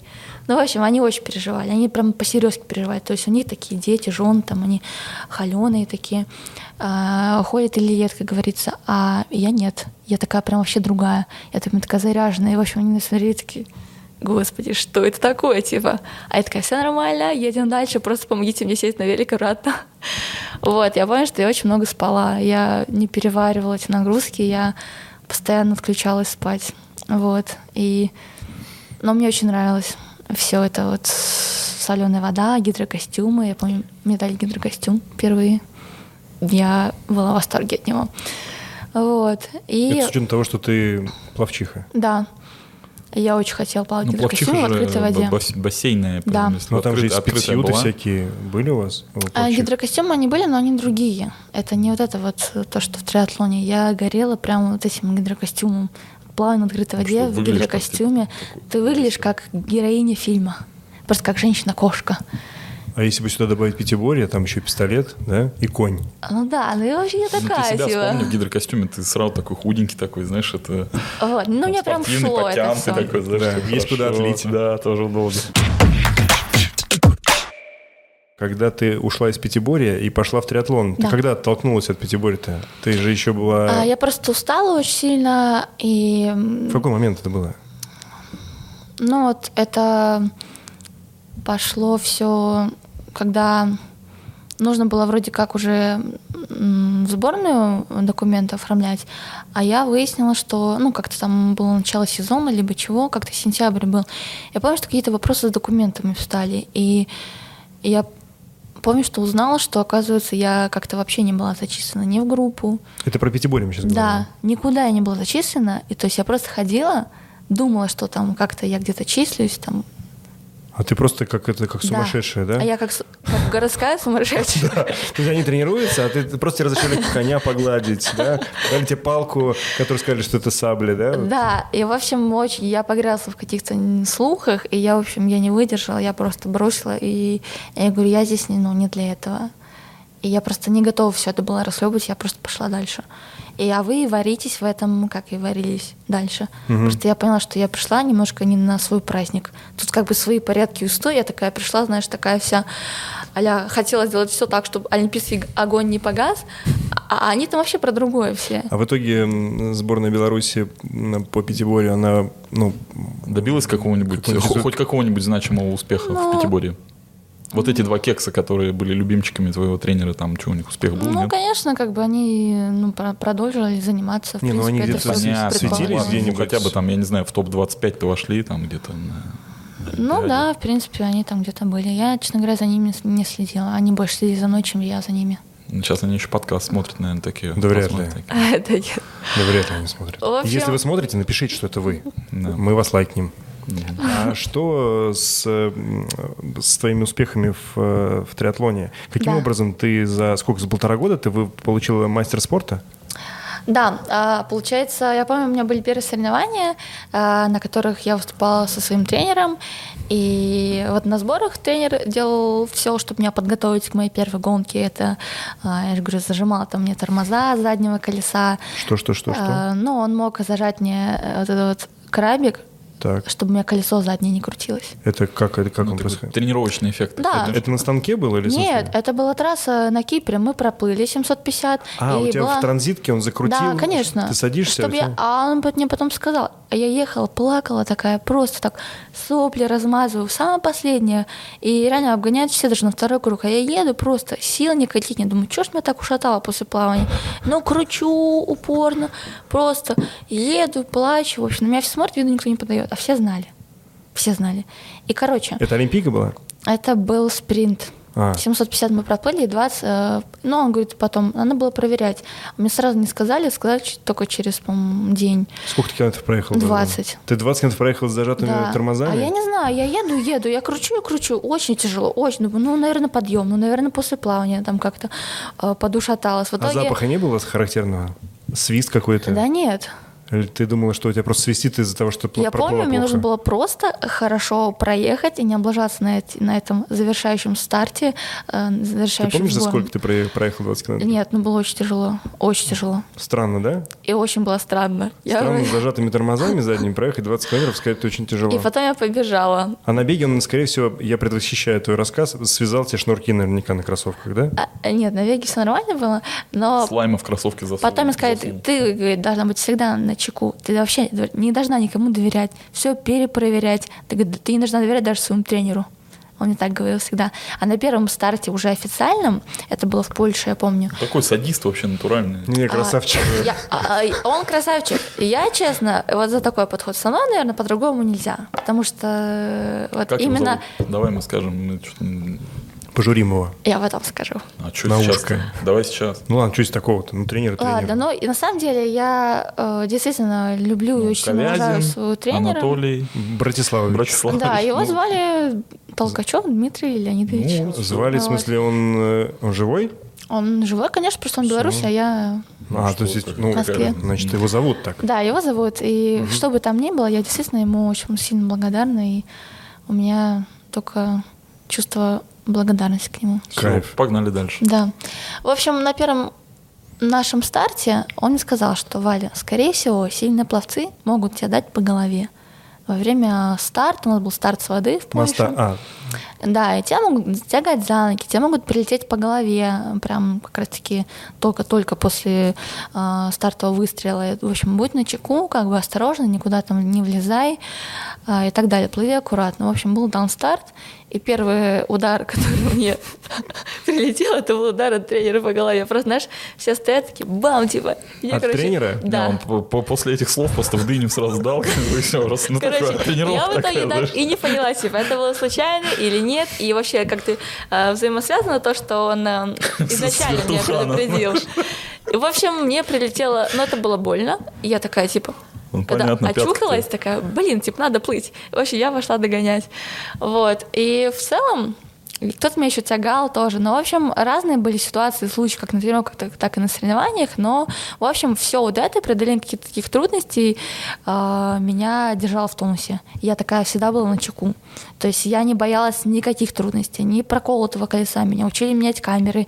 Я разбирала велосипед полностью, называла каждую детальку, собирала его заново, ибо тренер бы меня завтра не допустил на велотренировку, если бы я назвала неправильно. То есть у меня была жесткая дисциплина и стопроцентное подчинение. То есть э, и я Не. думаю, это и есть истинный триатлон. То есть никаких поблажек. Я ехала вот эти первые свои 100 километров, я просто плакала, я просто выла от того, как мне было тяжело. То есть у меня пустые совершенно ноги, я плавчиха. Я еду в пачке, и я рыдаю. То есть мне, мне так плохо, у меня просто психика уже не выдерживает. Это, это ужасно. Я просто помню, я приехала после первых своих 100 километров, легла вот так вот на землю, и лежала. Я просто плакала, тихо плакала. Они меня спрашивают, типа, что с тобой, Валя, пойдем, вставай. Я просто лежала, вообще не отвечала. И там все такие, один постоял, посмотрел, такой, ладно, сейчас. Другой пришел, там тренер такой посмотрел, пойду, пойду Леонидович позову. Тренер пришел, такой посмотрел, нормально. И пошел такой. Я, в общем, лежала, меня никто не поднимал. Я когда захотела, туда встала. И пошла по своим делам. В общем, никто не стоял надо мной, типа, все в порядке мне или нет. И это было мне когда-то обидно, как девочки, как молодой девочки. Но я понимала, куда я пришла. И ну, куда я пришла в триатлон и куда в мужской клуб и к такому тренеру. Первая тумочка когда была? Первая тумочка была как раз в Польше, и я даже выиграла деньги. Что за старт? Деньги? Злотые? Сколько Это выиграл? было эм, какой-то очень маленький старт, но там были злоты, мне выдали такой вот чек, и я такая счастливая стояла с этим сертификатом, потом его обналичила и поделилась с тренером. Вот. деньгами. Сама по своей Подожди, инициативе значит, поделилась? Сколько денег-то? Ну там, я не помню, сколько там уже зло- В доллар злотов. переведи в рубль. Типа там что-то, ну как-то 500 типа злотых было, что-то такое. Ну 500 кругленькая злотых? такая сумма, да, была. 500 тысяч, наверное, злотых. Не помню я. Да, она выиграла контрольный пакет русала. Нет, ну имеется в виду, ты сама э, по своей инициативе Да, поделилась или так принято? Нет, не принято. То есть просто меня очень много вложил в клуб. Они меня всему научили. Когда я пришла, была голая, как сокол, да, и мне там дали какие-то, там, условно говоря, свои старые стартовые, ой, трусы вело. М- мужские, бэушные, я их носила, потому что мне нечего было. У меня не было тогда денег, условно говоря, купить какую-то форму вело. Я ездила по барахолкам там на крае города, искала, где можно там форму какую-то купить. Там, ну, шапочка, очки у меня были, там, кроссовки. Я ездила там тоже на какой-то, рынок, э, где, ну, как секонд-хенд. Я покупала там свои первые кроссовки, там не сказали, какие купить, и плюс-минус. Я вот там их покупала, Какие беговые. Помню, это была Мизуна. Да, нормально. Ну, разбираются, ребят, молодцы. Да. Ну, они просто дольше служат, поэтому на барахолке можно купить. Ну, как-то. У меня просто, я, я не работала, я начала подрабатывать в 16 лет, мне тогда было около 18. А что ты делала? Я работала тренером по плаванию. А, учила плавать? Да. Ну, это... Я никогда не думала, что я стану тренером по плаванию, когда-либо свяжу свою жизнь с тренерской деятельностью. Мне просто это очень сильно нравилось, и я получала отдачу в виде благодарности вот этих вот э, глаз и лиц людей, у которых когда-то очень сильно а, там что-то не получалось, они чего-то боялись, а потом у них это начало получаться, и, и они вот с такими глазами типа с огромной благодарностью говорят мне спасибо, и это ни с чем не сравнить, никакие деньги с этим не сравнятся. Поэтому даже сейчас уже в- ну, в эти дни я беру таких даже сложных клиентов, ну, такая ремарочка, которые боятся воды, которые там гидрофобия, которые боятся дышать, там задыхаются или отказники, как я их называю, от них отказывают другие тренеры, и я их подбираю. Слушай, кстати, по поводу гидрофобии, э, когда мы говорили, хотел спросить, что-то ушла ветвь беседы. А вот э, когда маленькие дети рождаются, вот грудничковое плавание, оно как бы не может быть тем, э, той пилюлей или там тем э, рецептом, который позволяет э, победить гидрофобию? И я скажу за себя, что я однозначно своего ребенка отдам э, в грудничковое плавание. Ну, а твои, я а считаю, твои, что а да. твои родители вас с Мои сестрой родители- как-то там... Нет, у нас не было грудничкового плавания. Ну, э, там, окей, может быть, не грудничковое плавание, но там, я не знаю, в ванной, когда, знаешь, вот детей Ну, просто там... было, конечно, все э, купают да- даже, даже не купают, а именно делают специально вот этот вот э, нырок. Потому что я по своему ребенку знаю, да, Ну, я я, прям с детства, вот как только он родился, с первого Я дня, тоже так считаю. э, там его в ванну раз, типа ныряем, вот, э, и он прям у меня от одного конца до другого плавал. Вот, его сейчас из воды не вытащишь. Вот он, так он было. вообще просто, он на спине плавает уже там. Но мама сказала, что в какой-то период я начала очень сильно бояться. То есть это не прям с То есть это не связанные вещи, как в, в этом А, мой вопрос. Она сказала, что, может быть, где-то испугалась, либо чего. Но, говорит, я не могу сказать, э, с какого периода это началось. Просто это началось и по нарастающей пошло. Окей, все, ладно. Вот. А так я считаю, что плавание, конечно, гармонично развивает все системы организма, не только мышечную, но и дыхательную. И... Поэтому мы с Лехой такие кривые косы. знаешь, И- Подтверждаем. Не любим факт плавать. нормально. Хотя свимран, свимран, это очень удивительное э, соревнование. Не знаю, почему ты так любишь swim, swimrun. Swimrun. Свин- Swimrun. да. Вот, при этом ненавидишь триатлон, значит, ну сейчас Я уже. тебе честно скажу, Это- мне- Для меня swimrun, ну, это вообще какая-то я параша просто, э, говно. Согласен. Давай, давайте не будем скакать, давайте мы до него дойдем, сто процентов. Ты мне скажи, пожалуйста, тут вот этот момент очень важный.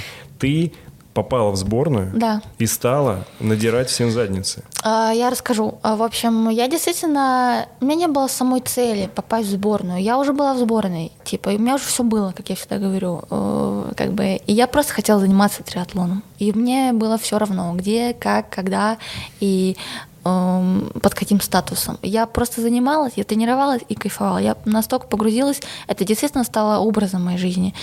И, а потом просто результат не заставил себя долго ждать. Там, условно говоря, заявились на какую-то республику, бам, я помню, что я выполнила мастер впервые на дуатлоне. Это когда бег, велосипед, бег.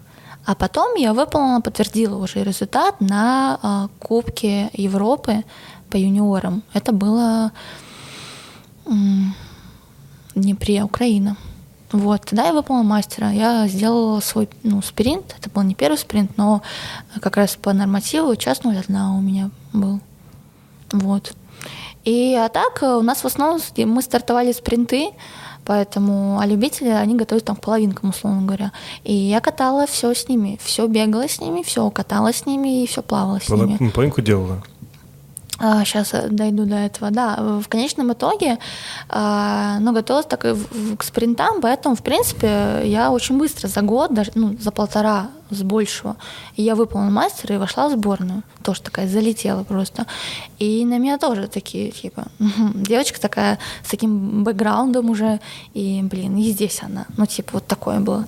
И все ходили к моему тренеру, типа, ты точно уверен? Ну, типа, ты как бы ее берешь, она там, типа, со слухами, там, вот, из плавания, и там, и в, в пятиборе, и в триатлон уже. Ты уверен, типа? Он такой, все А у нормально. тебя было два тренера. Один и один твой, который вот э, тебя... Нет, я тренировалась только со своим тренером. Я сборной никак вообще. Я не тренировалась со сборной. Я помню, что я, по-моему, один раз съездила с ним на сбор, тренер меня не отпускал никуда. Но имеется в виду, что там должен быть тренер, который тебя курирует. Ну, там есть, типа, тренер сборной, он так называется. Но я с ним никогда не взаимодействовала. Но это больше административные какие-то Конечно, ка- конечно, да. контакты. Вот, я с ними только один раз ездила на сборы. Так тренер предпочитал тренировать меня самостоятельно, никуда не отпускать. Он говорит, у тебя есть вот любители, вот их обгонишь, потом типа аля поговорим. Конечно, в итоге я их э, начала обгонять, я становилась сильнее. Вот, и потом где-то там подключали меня где-то к сборной. Но катала я одна или в пачке с любителями. Пачка это было святое, то есть мы знали все правила, я катала в пачке очень классно, очень хорошо. Так даже сборная не каталась, как я каталась, э, тренируясь с любителями. А правильно я понимаю, что просто твой тренер, он бывший велогон, Да. и поэтому у вас там была э, И да, и это... Культура. Культура. Велокультура? А, ну да, э, я просто думаю, что все, все завязано на дисциплине. Просто если я опаздывала на тренировку на веловыезд на две минуты, Штраф они 200 уезжали, долларов. и я потом просто в соплях их догоняла. Они специально уезжали быстро. И это стоит мне так вот два раза опоздать, и, и все, условно говоря, меня могли не допустить. Есть я еще одна версия. бы одна. Значит, э, я в свое время в детстве э, в Кирове, значит, в Шиннике играл за баскетбольную команду. Ну, там такая Ну, любительская. Ну, по- любительская, профессиональная такая через А, полупрофессиональная. черточку, да, полупрофессиональная, да. Вот. И с нами тренировались эм, девушки. То есть э, была мужская команда, взрослые, они там играли в баскетбол, и играли э, девчата. Так вот, мужская команда, в общем-то, проигрывала все на чемпионате э, там, города или области, там, не знаю, не- уже не помню сейчас. Вот. А, а женская, которая тренировалась с мужиками, Да. как бы дергала вообще просто все женские команды, которые были, и была Вот там чемпионом области. Вот мне кажется, это вот такая же То история. есть ты изначально тренировалась с сильными, с мужиками? Я тренировалась с любителями. И как-то кто-то скажет, что типа фу, любители, но эти любители тогда для меня были потолком. Я так тебе скажу, фу любители никогда не скажу, потому что у нас есть фу Да. такие, которые, Э, в Это общем, точно. которые могут, в принципе, Просто вся сборная на меня смотрела такая, типа, ну, с таким лицом, типа, а- она кто? Она любитель, типа, или профик, и вообще, что происходит, почему она не с нами? когда ты в рамках сборной начала побеждать? А, ну, во-первых, я скажу так, в Беларуси у меня складывалась такая а, ситуация, что девочек в Беларуси мало. Ну, условно говоря, раз-два я обчелся. И я что делала? Я выплывала на плавание. Первое, естественно, обгоняла их на, на много. Садилась на велосипед, ехала круг. Э, Круг — это 5 километров. А, ехала второй круг, иногда они меня догоняли. А, они меня догоняют, я пытаюсь сесть за ними в пачку, иногда даже сажусь успешно, но они чего делают? Они договариваются, чтобы меня сбросить. Я еду в пачке такая, еду, работаю, а они такие, а передо мной девочка отъезжает, отъезжает, отъезжает такая, так бам, типа, встала на ногах, такая, э, догоняет тех, от кого надо, а я такая, блин, типа, так нечестно, я-то не имею такой взрывной силы, и я, они меня сбросили, и я осталась одна. То есть они пачкой проезжают, этот раз у нас было, по-моему, 5 кругов, это на 20 километров, а я в итоге еле-еле доезжаю одна. Очень сложно, типа грибной канал, ветрено. И если ты работаешь без пачки, это просто. Я ехала, плакала. И на беге, потому что они знали, что я сильная в плавании, я равна на беге а на вело мне можно сбросить. Вот, хотя я, выпл- я выплывала с огромным преимуществом, но на Кубках Европы, куда мы ездили, я-то выплывала с первой пачкой и садилась в первую пачку и ехала с этой первой пачкой на зубах, но ехала. Там нет такой, э, там как бы культура такая немножко другая, и там все работают вместе, и нет такого, что нарочно тебя кто-то так подло сбрасывает. То есть я сколько Не, с ну, девчонками это, пыталась. Это же, это же спорт, и в том числе Нет, тут есть э, такие ну, тактические моменты, которые Ну, там никто, позволяют. там ни одна девочка специально не будет отдаляться от общей пачки, чтобы тебя бросить, а потом взять и добрать эту общую пачку. А у нас в Беларуси так было, и я пыталась с девчонками, как бы, девчонки, Просто это белорусская давайте. тактика такая. И- Может быть, но я вообще я пыталась дружить, говорю, давайте, типа, спой, тут все равны. Тут... Давайте я вам на плавание поддамся, вот, а вы меня не будете с вела сбрасывать. Вот, но они такие, «М, не знаю, ничего не знаю. Ну, короче, они не шли со мной на переговоры. И в Берсиме была такая ситуация, что я была там, в лучшем случае, там, вторая, третья, а, вот, ну, как-то вот так периодически. Ну, Ну, по, вторая, по в юниорам-то призах я всё первая, а по женщинам я, ну, вторая там, иногда даже третья. Призовые давали? Деньги нет. В Берсе Слава. денег нет. И грамоты. Да, грамота, На медаль. международных соревнованиях же давали? На международных Или вы не- ты не призы, выезжала? призы. Какие? Ну, не деньги, ну, не дают Типа черный ящик у Сти- нас? Стиральная машина. Если ты там. выиграешь там Кубок или чемпионат Европы, то, может быть, и давали. Но я не выиграла Кубок или чемпионат Европы. Я выступала в юниорах, и там юниоры, по-моему, вообще даже не давали денег. То есть, ну, короче, как-то так. И, в общем, на Кубках Европы у меня все получалось. Я там могла залетать в финал, когда девочки даже не залетают. Ну, то есть, условно говоря, там я могла там входить в восьмерку, либо даже ближе, когда девочки даже не доходили до этой цифры, потому что они плохо плавают. Вот. То есть девочку нужно было подтягивать с плавания, а мне вело. Либо меня просто вести на вело. Я в пачке, в принципе, поехала, мне тренер говорит, ты садишься в пачку и должна терпеть. А прокачать э, себе велосипед нельзя было? Время. Нужно время. А два года в триатлоне, ну что это? Это смешно. Ну, не то чтобы смешно. Я и так каталась. Я помню, что сначала у меня не было ничего, ни бокса на велотреке, ничего. У меня был велосипед дома, мне его дали, алюминиевый такой казенный. И я ездила, помню, домой и на тренировку. Я ездила по МКАДу. Минский МКАД — это не московский МКАД. И я, в общем, в 5 утра вставала и ехала 30 километров до базы. Это доезжал, ну, там, примерно полтора часа. И потом плавала, и потом у нас была велотренировка, там, условно, на 60 километров. И я снова ехала 60 километров со всеми, и потом все, типа, в тачке прыгнули, все по домам, по работам, а я беру этот велик, просто изнеможденная, выпиваю вот так вот колу, и еду такая обратно, эти 30 километров по, по МКАДу. То есть у Вот. всех 60, а у тебя 120. Я приезжала, да, и падала спать. Все, я вставала там часов а в 9 вечера, потому что я не восстанавливалась, и начинала работать э, беговую тренировку. Это было так, пока я не закончила училище Олимпийского резерва и не попала на отработку. В связи с тем, что я меняла вид спорта. Меня забросили на отработку. То есть Такое отработка. Отработка, значит, ты должен два года отработать э, в госучреждении э, сменно. Э, Шесть дней в неделю, условно говоря, 5-6. э, Там, условно, с 7 до там, 15 или с 15 до 23. Что ты делала там? Я работала в бассейне. Я была инструктором. М. То есть, грубо говоря, ты не инструктор, ты сторож. Ты просто сидишь на бортике бассейна Чтобы не украли воду. сторожишь бассейн, ты смотришь так вот на воду. А я... Не, ну что, это правило техники безопасности. И моя жизнь немножко такая спортивная изменилась, как только я закончила училище. а, Меня отправили на отработку, я говорю, я вынуждена работать теперь. Тренер, типа, что делать? Он говорит, ну, значит, что делать? Тренироваться хочешь? Я говорю, хочу.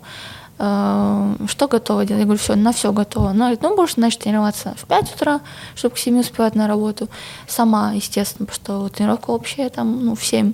А мне в 7 на работе нужно быть. И там после работы. У меня были смены сначала утренние, там с 7 до 15, и вечерние были периодически, там с 15 до 23, там как-то закрытие бассейна. Или там до 21, ну, периодически. И я помню, что я тренировалась после. Я вот по ночам делала тренировки. Хотя я сейчас никому не порекомендую, ночью надо спать, восстанавливаться и не сбивать какие-то э, биоритмы, но я это делала. Пока мне здоровье и молодость моя позволяла, я тренировалась хоть как-то так. Потом случилось чудо. Ну, я не начала прогуливать работу, потому что мне нужно было а уезжать на старты. На меня писали всякие жалобные записки, а уволить они не могли, потому что я молодой специалист. В общем, я стала там тоже поперек горла с своим спортом, с своим триатлоном. Это могло задерживаться как-то на работу, приходить в велоформе, приезжать, там какая-то потная. Ну, в общем, я такая реально потная сидела на этом бортике бассейна еще в велоформе, такая просто угашенная, такое, что только что там откатала. Ела эту овсянку с контейнера холодную. И, в общем, они такие, типа, ну, это вообще не, не подлежащий вид для работника. И я говорю, сейчас, я сейчас пойду переоденусь. Ну, в общем, я была на месте, но я была не готова к тому, чтобы работать. И я потом, потом как-то в процессе немножко отходила и такая ждала окончания смены, чтобы сделать вторую тренировку. Она даже, даже прыгала в бассейн, плавала, меня за это ругали. С овсянкой. Ну, в общем, у меня постоянно была какая-то еда с собой холодная. Я помню, что это был сложный период, это работа, тренировки, холодная еда. Ну, не было времени поесть какой-то горячей еды. И все это тоже деньги. Деньги пытаешься экономить, потому что надо на старт, на какую-то экипировку, на какое-то спортивное питание. Было модно изотоники, СИС, рекавери. И для меня это было дорого-богато, и я на это копила деньги. Это, ты знаешь, это типа жизнь профессионального триатлониста да. выглядит как... Э, Бачок нужно было там какой-нибудь новый купить. И там, жутко. Ну да, и все надо. А иногда даже стыдно, что этого нет. Любители тут, э, у них там все самое крутое, там какие-то разделочные велосипеды с питьевыми системами. Я так смотрела и просто вот так вот слюну вытирала. А что за велосипед у тебя был? Салют? У меня был э, Борант, белорусский как? Борант. Борант? Борант. Как, вообще как бород. Я тоже подумал. Да. Роланд. Это белорусские велосипеды. Боранд — это Лоранд. белорусский Роланд. А потом у меня появился когда-то, когда я уже стала такая вроде Быстрая. как профессионалка, мне дали Фокс. Фокус. Фокус. Фокус. Есть такой. Да, хороший. Да, хороший. хороший. Карбоновый? Вот. И я ну, свою первую, не карбоновый. Бумажный. Обычный. Ну, в смысле, алюминиевый? Да. Ну, тоже хорошо. И я сделала на этом борнте, у меня был розовый борнт. Мне его дали, потому что там кому-то он не подошел по посадке, у меня длинные ноги, и я не вхожу на женские велосипеды по посадке даже если поднимать седло и все остальное. В общем, я сажусь обычно на мужские велосипеды. То есть у тебя очень длинные ноги? размеру, да. Ты даже когда в Пятиборье сидела на коне, ты трогала ногами землю. Реально мешали ноги. Она поэтому тормозила коня. Не, она поэтому на конкуре сбивала эти кегли. Нет, лежачие переклад, ну В общем, я к тому, что мне повезло с этим велосипедом, я на нем сделала свою первую половинку в Минске. Тренер мне пришел как-то за две недели, сказал, Валя, типа, э, ну, раз ковид был, 2019 год, я, помню, делала свою первую половинку в 2019 году, и он такой, раз там ковид начался, мы никуда там не едем, ну, в общем, надо стартовать, э, через две недели у тебя половинка. Угу. И я такая, как половинка? Типа, я никогда больше, там, я Олимпийку делала, по один раз или, или два максимум, все. И он говорит, ну, половинка. Я говорю, как? И я просто слезы потекли. И я такая, мне стало очень страшно. Я говорю, я не готова, мы не готовились. Ну, ты готова, типа. Просто сделаешь в тренировочном режиме. И, в общем, у меня такая паника накрыла, половинка. Это 90 ехать, это 21 ну, бежать. в тренировочном режиме залезла на это тумбочку, трэш. да? И тогда, да, в итоге я сделала свою первую половинку 4, 37, 43. Mm-hmm. В тренировочном. В тренировочном, да, да. Ну так, И стала Даже второй не спотеешь. среди женщин. Второй, а первый кто была? Терешкова, извини, забыл. А, да, да. А, по-моему, да, я стала второй. И там, ну, наша как бы единственная и Ладно, самая призовые сильная были? триатлонистка. Грамота, медаль, Ну, подожди, шапочка. Шапочка, Шапочка смысле, какая? такая невидимочка? Бобровая? Шапочка э, Белорусская Каракуль? Федерация триатлона. А, Ага, ну да. понятно. И какое-то спортивное питание положили. СИС, Всё. который ты хотела, наверное. СИС я хотела.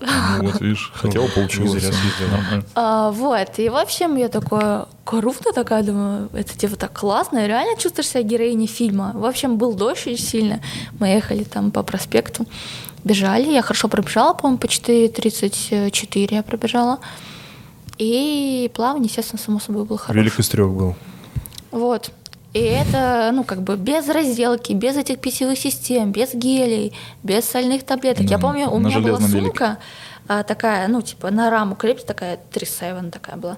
И, в общем, я в нее положила аскорбинки, такие аскорбинка а, с глюкозой. Ага. И я вот так вот таскала и ела с этой сумки аскорбинку с глюкозой, и я проехала велик на этом. А на беге я ела бананы и апельсины.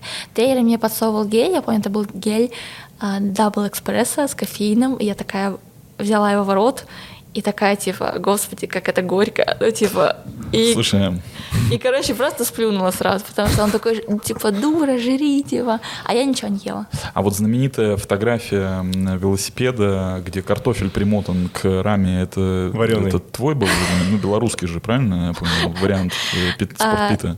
Ну, на самом деле, я на велотренировках ела, ну, действительно нормальную еду. Вообще я ничего не ела. Меня часто ругали, потому что я ничего не ем. Я ела постоянно эти таблетки вот э, из аптеки, а, типа аскорбиновая э, кислота с глюкозой. А Всё. поэтому они говорили, что она формится. А, да, кстати, может быть, э, потому что слух, слух был такой. Я, короче, это ела, вот. Ну, а так вообще на какую-то обычную Она просто еду. на эфедрине ехала все время. Она говорит, какие-то таблетки ест постоянно, и Ну все. да, а, у тебя, там, а у тебя просто аскорбин- багажник вот аскорбинка была, да? Потому что это дешевле, чем сахар. А, но мне нравится, что она кисленькая была. Сахар я не люблю. Не сахар. А целое делала? Цел полный я не делала. Когда, хотя когда-то у меня была мечта, типа, сделать полный до 20 лет, типа, амбициозная такая цель. Но я такая, типа, ну, конечно, полный до 20 лет, типа, ну, конечно, я его не сделала, но сейчас эм, я не не горю тем, чтобы сделать полный. Я знаю, что я его сделаю, я знаю, что я могу все что угодно сделать, если я задамся целью. То есть, мне кажется, моей волей и характера ну, точно не занимать. Мы вообще Вот. даже не сомневаемся. Нет, а я сомневаюсь, вообще не факт, знаешь. Люди преодолевают себя, и как многие с трассы сходят, а Я если уж финишируют, то та- татуировку делают. Мне кажется, Поэтому я уже слишком это много задача, чего смотри. прошла, и Iron Man для меня полный, это уже типа что-то просто а в тренировочном режиме, как, как А говорится. что было вот дальше с этим клубом? Ты долго в нем была? Я так понимаю, что сейчас ты не в нем? Да, соответственно. Почему ты ушла оттуда?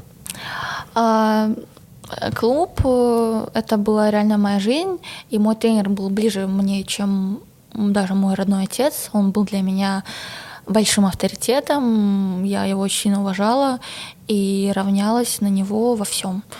То есть э, это были вот такие отношения, они были близкими, но, как сказать, я, наверное, жила, то есть э, тренером и клубом, и триатлоном, все это как-то так перемешалось, в общем, это слилось в какой-то такой образ жизни, и я в клубе была, наверное, даже чаще, чем дома. Я в 17 лет почти 18, наверное, уже ушла из дома, начала снимать квартиру. У меня были определенные семейные обстоятельства. а, Как раз это было перед чемпионатом республики. И, в общем, я позвонила тренеру, сказала, что у меня проблемы. И он мне дал там переночевать где, и на следующее утро мы сели на поезд, поехали э, на чемпионат республики, я выступила и домой больше не вернулась. Вот, я взяла аванс у тренера, я работала в клубе тренером, и как спортсменка, соответственно, работала. У меня были какие-то деньги, тогда еще не было контрактов, вот, и я взяла аванс и сняла себе квартиру. Вот, и мне клуб помогал всем, чем только мог помогать, и тренер в том числе лично. Там ну, нужно какое-то питание на питание, нужна там какая-то форма на форму, там какие-то гидрокостюм мне тоже впервые дал клуб какой-то бэушный, где-то там чьей-то дочки, но мне его дали, туфли дали. Вот. Это потом мне начали спонсоры давать экипировку и все остальное, но сначала у меня было ничего, и меня очень сильно вложилось в клуб, поэтому я считала своим долгом а, и если не отдать, и, но и как расплатиться, то своим результатом и пропагандой своего клуба. И я горела клубом очень сильно. И, к сожалению, э, так сложилось, что в 2020 году произошли определенные события. Сложно мне о них говорить, э, но в совокупности это привело к тому, что мой клуб, ой, мой тренер позвонил мне, вызвал меня на беседу к себе в кабинет. На тот момент он уже работал в госструктуре, он шел к этой должности долго, и у него уже был на тот момент не только клуб, но еще госструктура, за которую он держался. И я помню, я пришла, он сказал, что дословно и вкратце ты, Валя, вот молодая, ты себя еще найдешь, мне нужно кормить семью, вот, и я больше не хочу с тобой иметь никаких дел, потому А что, что ты произошло, мешаешь. прости? Тренер меня вызвал, сказал, что вот, э, к сожалению, мне постучали сверху, и я вынужден тебя убрать. Ну, То есть это- для тебя закончилась эпоха триатлона, другими да, словами. но он мне сказал, Валь, типа, ты молодая, ты себя еще найдешь, а мне нужно кормить детей, у меня должность. То есть э, я его, мне было очень больно это слышать, но я просто, я никогда в жизни не, не поверю, что может такое произойти. И как это? Я и мой тренер, и тот человек, который действительно меня столько вложил, вот так просто берет и отказывается от меня, и готов просто все перечеркнуть и лишить меня всего. Меня действительно лишили всего. Это первое, это зарплата и работа в клубе. Я ушла, меня убрали тут как тренера и как спортсменку. Меня убрали из Республиканского центра олимпийской подготовки. Меня лишили двух контрактов моих, э, с которых я получала деньги. И сказали, что в январе месяце тебя не будет сборной. В один прекрасный день э, ну, было комьюнити какое-то спортивное, и они знали, что я хочу продолжать заниматься. И мне сказали, что есть возможность э, в Москве есть какой-то клуб триатлона. На самом деле они имели в виду этот центр, ну, центр триатлона в Крылатском. Ага. Триатлон-центр. И они такие, там есть какой-то крутой клуб, вроде там всех берут, посмотри, у них даже Инстаграм есть. Я помню, что я действительно зашла в Инстаграм, увидела этот клуб, я знала, что там работает, кстати, Саша Лисовский, он белорус. И мне, я позвонила, начала закидывать удочки, как-то спрашивать. Мне сказали, в общем, надо ехать, чтобы ты узнавала сама и разговаривала с людьми. Я говорю, у меня нет возможности выехать, границы закрыты, ковид. У меня нет э, как бы м, обоснования для выезда. И, в общем, как-то раз мне позвонил человек, э, незнакомый мне, и говорит, я слышал, ты хочешь уехать? И я такая, да, типа, а кто вы? Он такой, это не важно, я еду сегодня вечером, типа, ночью. Если ты хочешь, то погнали. М- Москва, просто ты понимаешь, ты попала в Москву, и ты ехала в конкретный клуб, правильно? Да.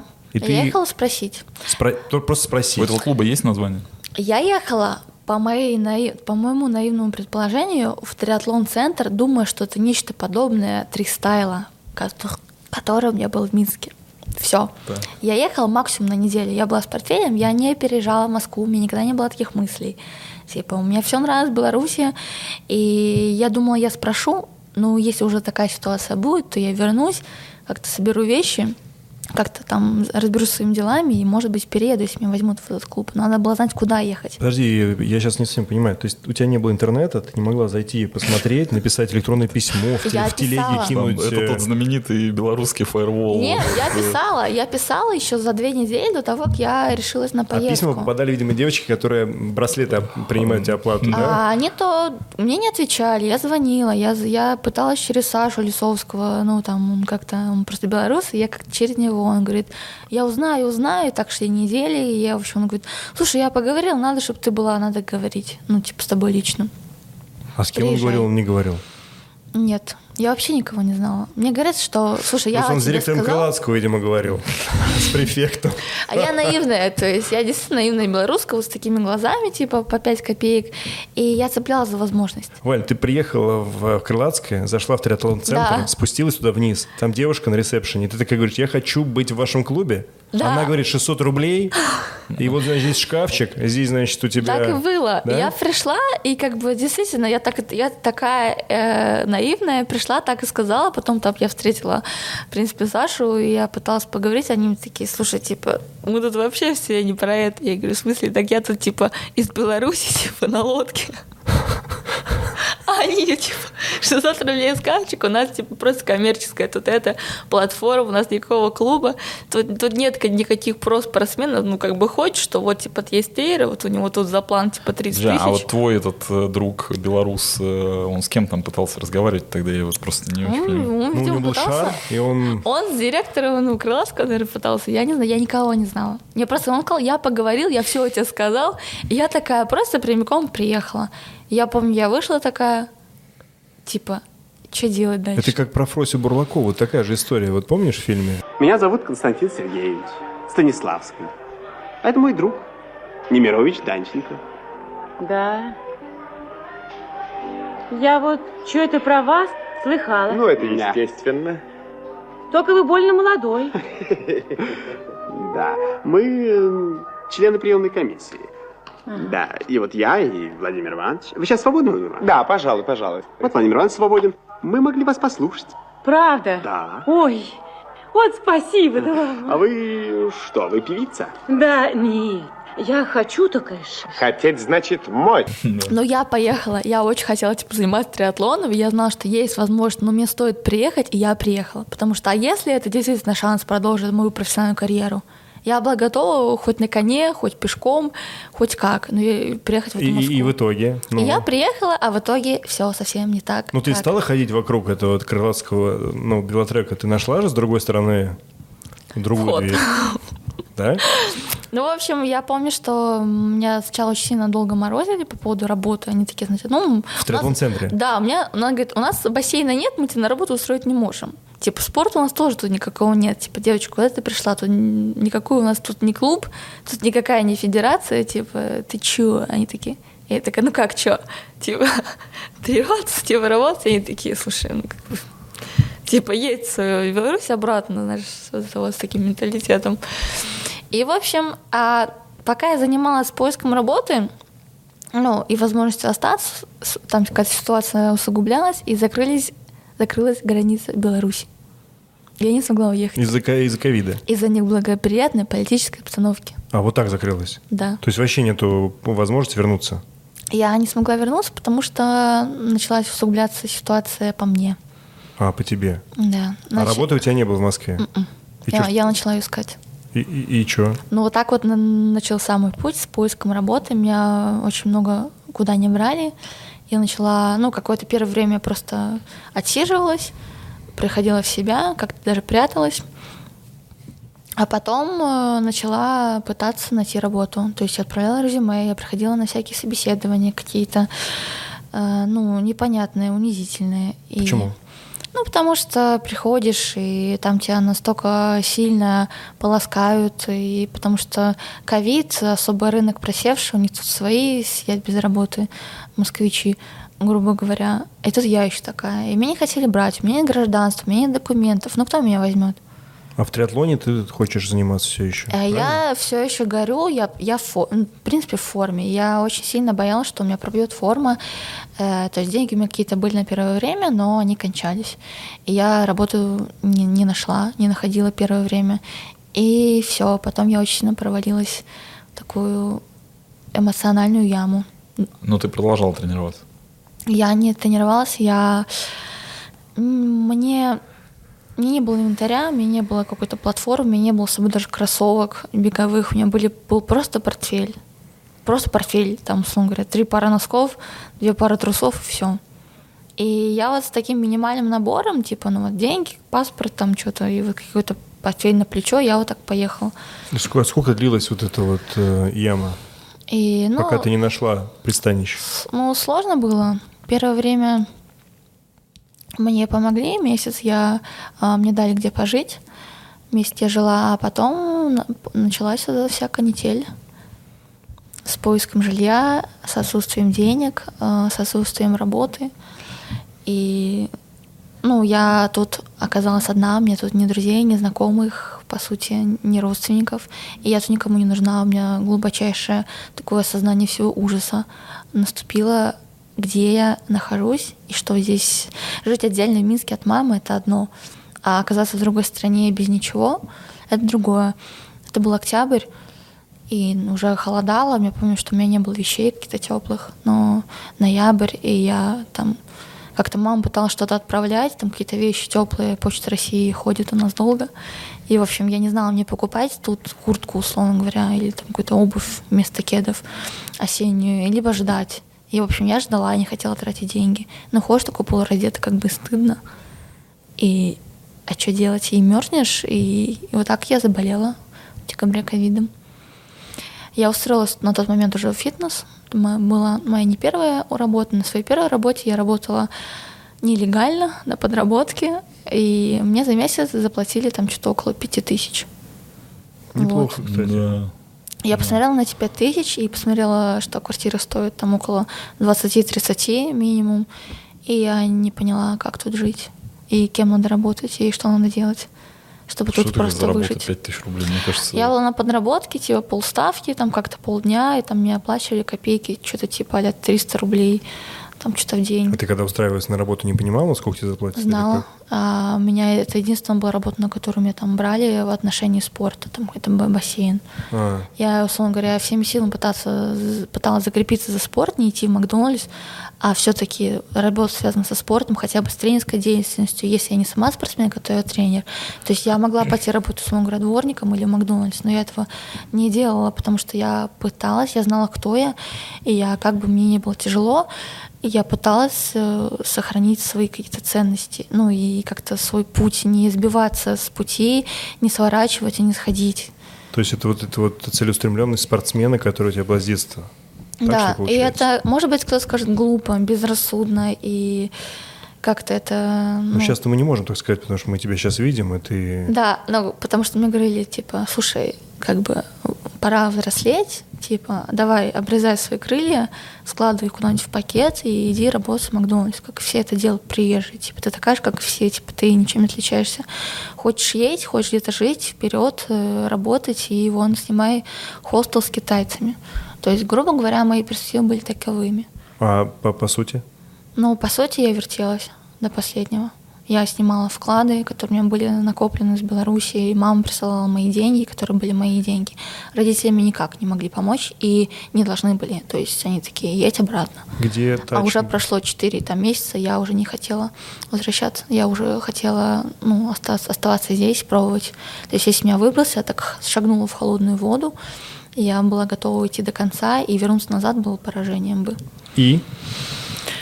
И, в общем, я нашла нормальную работу в Крокус Фитнес, как мне показалось. Меня устроили официально, наконец-то. Вот, я сняла, помню, свою первую нормальную квартиру в Красногорске. Я начала работать. Вот, и какие-то триатлеты мне помогали. Вот, допустим, Ваня Татукин мне помог тем, что отдал мне клиента. Говорит, я знаю, что тебе нужна работа. Я не знаю, он сам мне написал. Я знаю, что типа ты здесь, и типа сложно, тебе нужна работа, мол, хочешь клиента потренировать, мальчик возьмешь? Я говорю, конечно. Самый быстрый триатлонист, триатлонец, точнее, Да. всей да, Руси. Ваня мне написала, я никогда с ним не общалась, он просто, просто мне не написал. Я, даже, я не задавала еще вопросов. Я говорю, конечно, мне нужна работа, мне нужен клиент. И я взяла у него клиента. Я начала работать в фитнесе. Зарплата была около 16 тысяч просто за смены. Вот. И работала персонально с этим клиентом. Вот. Потом меня взяли работать в триатлон-клуб Какой? в Родлаву. Есть такой. Есть такой, да. С другой стороны от входа в триатлон-центр. Знала бы ты сразу, да, что не в ту дверь надо было заходить, а как бы... Клиент э, Вани был из этого клуба. Мгм. Соответственно, сначала я начала работать с ним, и он меня потом пригласил, он говорит, не хочешь в клуб наш? То есть он, он, э, ты его тренировала Притянул. четко по плаванию? Э, Да, Конкретно я- это очное я плавала занятие. с ним, э, да, я не- непосредственно с ним в воде находилась, я э, сплавала с ним интервалы, я корректировала ему технику, то есть я была спарринг партнером по большому счету. Мы с ним плавали 3-4 раза в неделю в Лужниках, и это приносило мне доход для того, чтобы не где-то там спиваться, а как-то нормально жить и покупать какие-то простые вещи и необходимости, и даже как-то пытаться ну, тренироваться, наверное. Пришла ты в Редлаву и... Да, и он мне говорит, в Родлаву вот есть возможность э, и тренировать, и тренироваться. То есть, и, конечно, для меня это была гора с плеч. Вот, Родлава мне очень сильно помогла а, на первых э, этапах. Мне действительно помог клуб и помогла управляющая. Вот, это я не скрою, это факт. То есть я также прониклась этим клубом, э, как и, условно говоря, своим первым клубом, который остался в Минске. Я думала, что это то есть какая-то замена, но все-таки это немножко другое. Вот. Но я была рада быть частью команды и частью клуба. Выступать начала? Я вкладывалась, да, эмоционально, и я хотела быть лучшей как спортсменкой в этом клубе, хоть и после перерыва, и как тренером. Да, и я начала тренироваться. Когда я приехала, я знала только по Инстаграму Ваню Васильева. И я помню, написала ему и начала тренироваться у него. А потом в Родлаве начала тренироваться там как-то бегать. Вот э, мне мой клиент помогал мне плавать, я плавала с ним, соответственно, чуть тренировалась сама. И я начала собирать на велосипед. И я помню, купила свой первый шоссейник в триатлон-центре. И у меня... У меня Сервела? э, нет.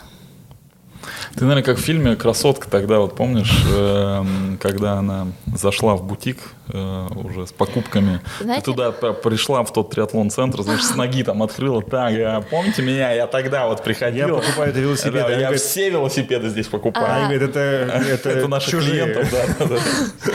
Нет, э, получается, дело было так, что я а, не имела своего велосипеда никогда. И когда у меня выгнали, условно говоря, со сборной, из клуба и отовсюду, у меня забрали инвентарь. И самое главное, это что велосипед, без которого я не триатлонистка. И я хотела доказать всем, что даже если вы забрали у меня велосипед, забрали тренера, забрали клуб и лишили всего, я все равно триатлонистка. И я найду любые пути решения и все возможные методы, чтобы продолжить заниматься. И я, когда купила велосипед, для меня это было знаковым событием. То есть это был мой первый, свой собственный, личный, никто мне его не заберет. Никогда, ни под каким предлогом. Вот, и я могу тренироваться. То есть я... Было тогда ощущение, что я выстроилась. То есть я наконец-то вернула себе клуб. У меня была работа, у меня был клуб, э, который я любила. Э, Были деньги и был велосипед. Вроде а бы значит, вс- вся карта в руках, чтобы продолжать тренироваться. Но что-то пошло не так, да? Да, я знала, что я, я наметила себе старты. Это была весна. То есть вот зимой я переболела ковидом, восстановилась, пришла в Родлаву весной, знала, что впереди сезон. Я наметила себе старты, и первым стартом был Геленджик. Взяла плавание, так как знала, что еще на велосипеде не катала уже давно и в- не в форме абсолютно. В итоге Геленджик я выиграла а, в абсолюте. Нет, Геленджик у меня был плавательный старт, миля. А, Миля. Мой первый старт в Мгм. России. И я выиграла в абсолюте. Это было невероятное счастье. Я была так счастлива сбросить эти оковы а, в плане того, что я поступала по профессионалам, и надо мной постоянно висел груз ответственности. А сейчас его не было. И я просто приехала, выступила, получила удовольствие, еще заняла первое место. И мне было так классно осознавать то, что никому ничего не должна, и то, что меня есть все свое. И мне никто, меня никто ничего не лишит, потому что у меня уже все свое, и я хочу стартую, хочу нет, хочу здесь, хочу там. И, в общем, я была таком, на хорошем эмоциональном подъеме, но спустя, помню, Геленджик был 27 мая, а 6 июня я разбилась. Я купила разделку и выехала буквально на ней второй раз. И разбилась. А разбилась это, в смысле, опять упала на бок или что-то другое? Э? Нет, А, я падала множество раз, и я говорила про то, что у меня множество синяков, ссадин и шрамов на теле, но я никогда ничего не ломала, и меня никогда не сбивала машина. Потому что Беларусь это не, ну и Минск это не Москва, и трафик там совершенно другой, дороги там другие, и люди там тоже другие. Я думаю, что все-таки есть разница в менталитетах и в культуре какой-то. Тебя сбила машина в Да, Москве? в итоге меня 6 июня сбила машина. Где? Она сбила меня на мневниках. Я каталась одна. Мневниках. Мневниках. Ага. И я каталась одна, это как съезжаешь живописного моста, и есть там второй такой мост и длинный, долгий светофор. И вот там меня сбили. Просто прям в бочину в тебя въехали или что А это? там сложное такое ДТП. На самом деле я уже была не в посадке, я не лежала на лежаке, я просто, мы все просто катились к этому светофору, поток был машин очень большой, я как сейчас помню. И а, я помню, что у всех горели красные фары, то есть стоп-сигналы, а у девушки, как уже потом выяснилось передо мной, не горели фары. Но вроде как все ползем. И тут в какой-то момент я понимаю, что она пытается совершить маневр, поворот направо в дворовую территорию. Я ехала с края обочины, там был еще такой отбойник. И, в общем, я начинаю тормозить прерывистым торможением, понимаю, что я и пытаюсь, а объезжать некуда, там отбойник. И, получается, пытаюсь все-таки обижать, э, когда уже около дворовой была. И она на- нажимаю на тормоза, уда- э, меня подбивает сзади машина в колесо, я так э, в отбойник ударяюсь э, вправо и лечу, нажимаю на тормоза и перелетаю через руль, и в итоге машина наезжает мне на левую руку. Я падаю подбородком вниз, э, ломаю челюсть в трех местах. Вот у меня здесь сейчас пластина стоит, и здесь на подбородке. И эм, у меня выпадают зубы. У меня разрушено и потеряно 40% зубов. Ну, в общем, они либо выбиты, либо так вот разрушены, типа сколы. Я помню, что у меня нижний ряд зубов торчал э, в, в нижнюю губу. Вот так вот, просто горизонтально. в общем, я оказываюсь под машиной. А Почему ты с улыбкой это рассказываешь, я не понимаю. Потому что она сумасшедшая. Дай грустинку какую-то. Да уже грустили, хватит. Э, В общем, э, мое плечо зажато между асфальтом и машиной, э, колесом машины. И я лежу, я не могу орать, то есть как-то, я не помню, почему я не могла. Я просто могла бить ногой о землю и подавать признаки жизни. Но мне было уже очень плохо, я понимала, я думала, что я умираю. Я думала, что я сейчас умру, а никто не заметит меня. И я просто била вот так вот ногой. В итоге меня пытались тащить из-под машины какой-то мужчина. Он меня тащит, а у меня-то рука зажата, я вот так вот лежу между асфальтом и колесом, и мне делают вывих руки. И он замечает, что я зажата, и говорит ей, типа, у вас девушка под колесом, сдавай назад. Она сдает вперед. И меня прижимает э, гортанью, ключицей, и у меня вот тут вот отек гортани пошел. И, в общем, я потом не смогла дышать и отключилась. Ну, это когда меня уже вытащили. В общем, ей говорят, нет, типа, сдавай назад. И она, короче, сдает вперед, меня высвобождают, и я помню, я переворачиваюсь на спину. Лежу и понимаю, что у меня что-то с челюстью. Я языком провожу такая по зубам, а зубов нет. Я просто сплевываю зубы и режу вот так вот язык, осколы. Ну, понимаю, что все. Ну, все, это лицо. И зубы я не восстановлю. Это мысли типа зубы. И вот эти вот нижние торчат вот так. И моя челюсть как будто очень тяжелая. Я чувствую, что что-то с лицом. Я помню, что я достала телефон и посмотрела на себя э, в камеру. Внешне я выглядела нормально. У меня хлестала кровь с подбородка, и очень сильно не хватало воздуха из-за того, что меня прижала машиной. А с полоснями веруете? Как? Крышку не надо. Я да, не до конца. Верхние зубы у тебя отличные, не волнуйся. И я помню, я вот так убрала телефон и отключилась.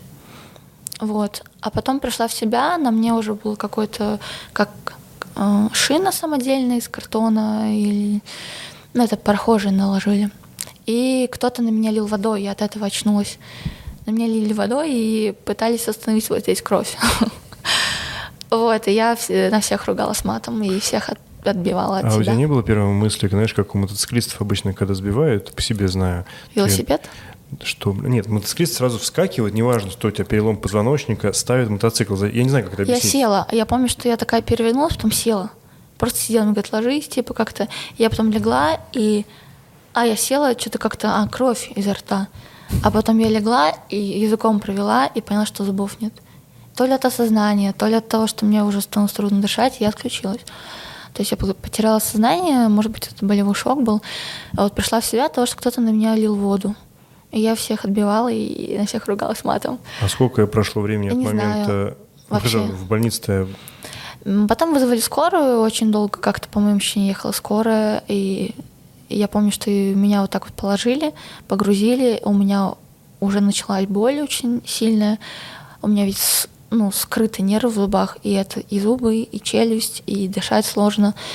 И, в общем, я помню, что я думала, что умираю, я у них просила кислородную маску, уколоть обезболивающее, открыть окно. В общем, мне не делали ничего, мне наложили корсет на шею, и не знаю, что со мной делать. И, в общем, я помню, что я достала телефон, снова засняла сторис. А когда меня погрузили, интересный факт, в машину, у меня не был с собой телефон. Я говорю, а где мой телефон? Так у вас не было телефона. Я говорю, у меня был телефон. Короче, я начала истерить. И верни телефон, мне нет 18, мне нужно позвонить маме. Короче, они мне отдали телефон, он выключен был. И я офигела от того, что я сейчас умру, а моя мама не узнает. Это моя, по-моему, первая мысль была. И я такая взяла телефон, просто сторис сняла. У тебя есть она? В Инстаграм, да, я скинула. Вот. Ну, чтобы просто знали, что, типа, типа, я разбилась. И, типа, если я умру, чтобы кто-то знал, что я умерла. Потому что, ну, типа, я не в своей стране, и не в своем городе, и никто не знает. Просто если я где-то умру, никто же не узнает. У меня нет документов, ничего. Ну, грубо говоря, я так думала. А кислорода мне не хватало, потому что я так лежала, и как будто у меня вот так отек пошел. Кровь постоянно шла, я вот так вот просто сплевывала. И я думала, что я просто не доеду. И я скинула сторис и позвонила не маме, а первому папаше человеку, кто у меня был в WhatsApp, в диалогах. Это был клиент мой. Я такая подняла и пытала, ну, шепотом говорю, типа, что я разбилась. Он такой, типа, что? Я передаю трубку э, фе- фельдшеру, и они объясняют, куда меня везут. А, ну, просто объяснили адрес. И он приехал, просто человек, я с ним плавала один раз, и ужаснулся с моего состояния. Вот, потому что я была раздета, и, ну, как бы вот эти были велотрусы на мне, топы, я вся в крови, такая, я просто сидела в коридоре, ну, лежала в коридоре и корчилась от боли, и вместе с какими-то там, грубо говоря, бездомными э, людьми, которые просто по пьяни расшибли себе голову. И он пошел в аптеку, взял мне обезболивающее, начал меня закалывать обезболивающим. Он как-то пытался мне наложить, ну, вот сюда, на... Он это, в смысле, твой Клиент. клиент, Да. а врачи? А я просто в коридоре сидела. Они, я ждала э, очереди на рентген, на МРТ. То есть вот с этими И, травмами... Да, и меня просто привезли, поставили, и он такой, он просто как-то мимо шел, как-то вот так взгляд бросил и узнал меня. И все, никого рядом нет. Он говорит, типа, «А с кем она тут? И он говорит, да вот ждите, сейчас она тут в очереди. В общем, я на каталке лежу. Я помню, что я включила Макса Коржа. Мне было легче. Под него Макс Корж — это белорусский исполнитель. Вот, и я включила Макс Коржа, у меня это какая-то картонная шина. Он меня уколол обезболивающим, и у меня хлещет кровь. Мне было очень больно, и я как-то даже А стеснялась. что за болезнь такая? Пироговка. И не так уж близко от того места, где ты... Да, но меня, я не знаю, я не ориентируюсь. Э, Я помню, что меня туда привезли. И, в общем, э, и потом мне сделали рентген, и, ну, как, это МРТ, и, и, в общем, мне ничего не сломано оказалось. Э, Ключица в порядке, просто рука очень напухшая от того, что мягкие ткани повреждены. Кроме лица. Да, кроме лица. И мизинец сломан был. Вот. А так я цела, абсолютно цела. Ни рука, ни нога, только лицо подправила. А люди, с которыми ты каталась, они, ну, в смысле, э, это просто... Я одна каталась в тот день. А вот остальные, ты говоришь, там велосипедисты были? Велосипедисты, кстати, какие-то, какая-то пачка приехала потом. Я видела лица и людей. Кто велосипед забрал?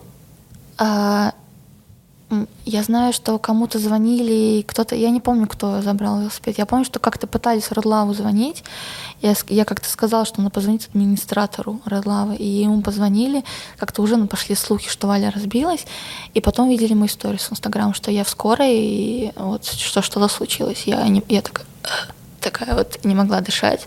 И этот есть сторис, она вирусником таким облетела весь Инстаграм. И я там облаяла врачей, что они мне не оказывают никакую помощь. Ну, из-за того, что сидела в коридоре со всеми вместе. Из-за того, что я ехала в скорой, и я просила обезболивающее, маску, они мне ничего не сделали, они просто меня довезли как на такси.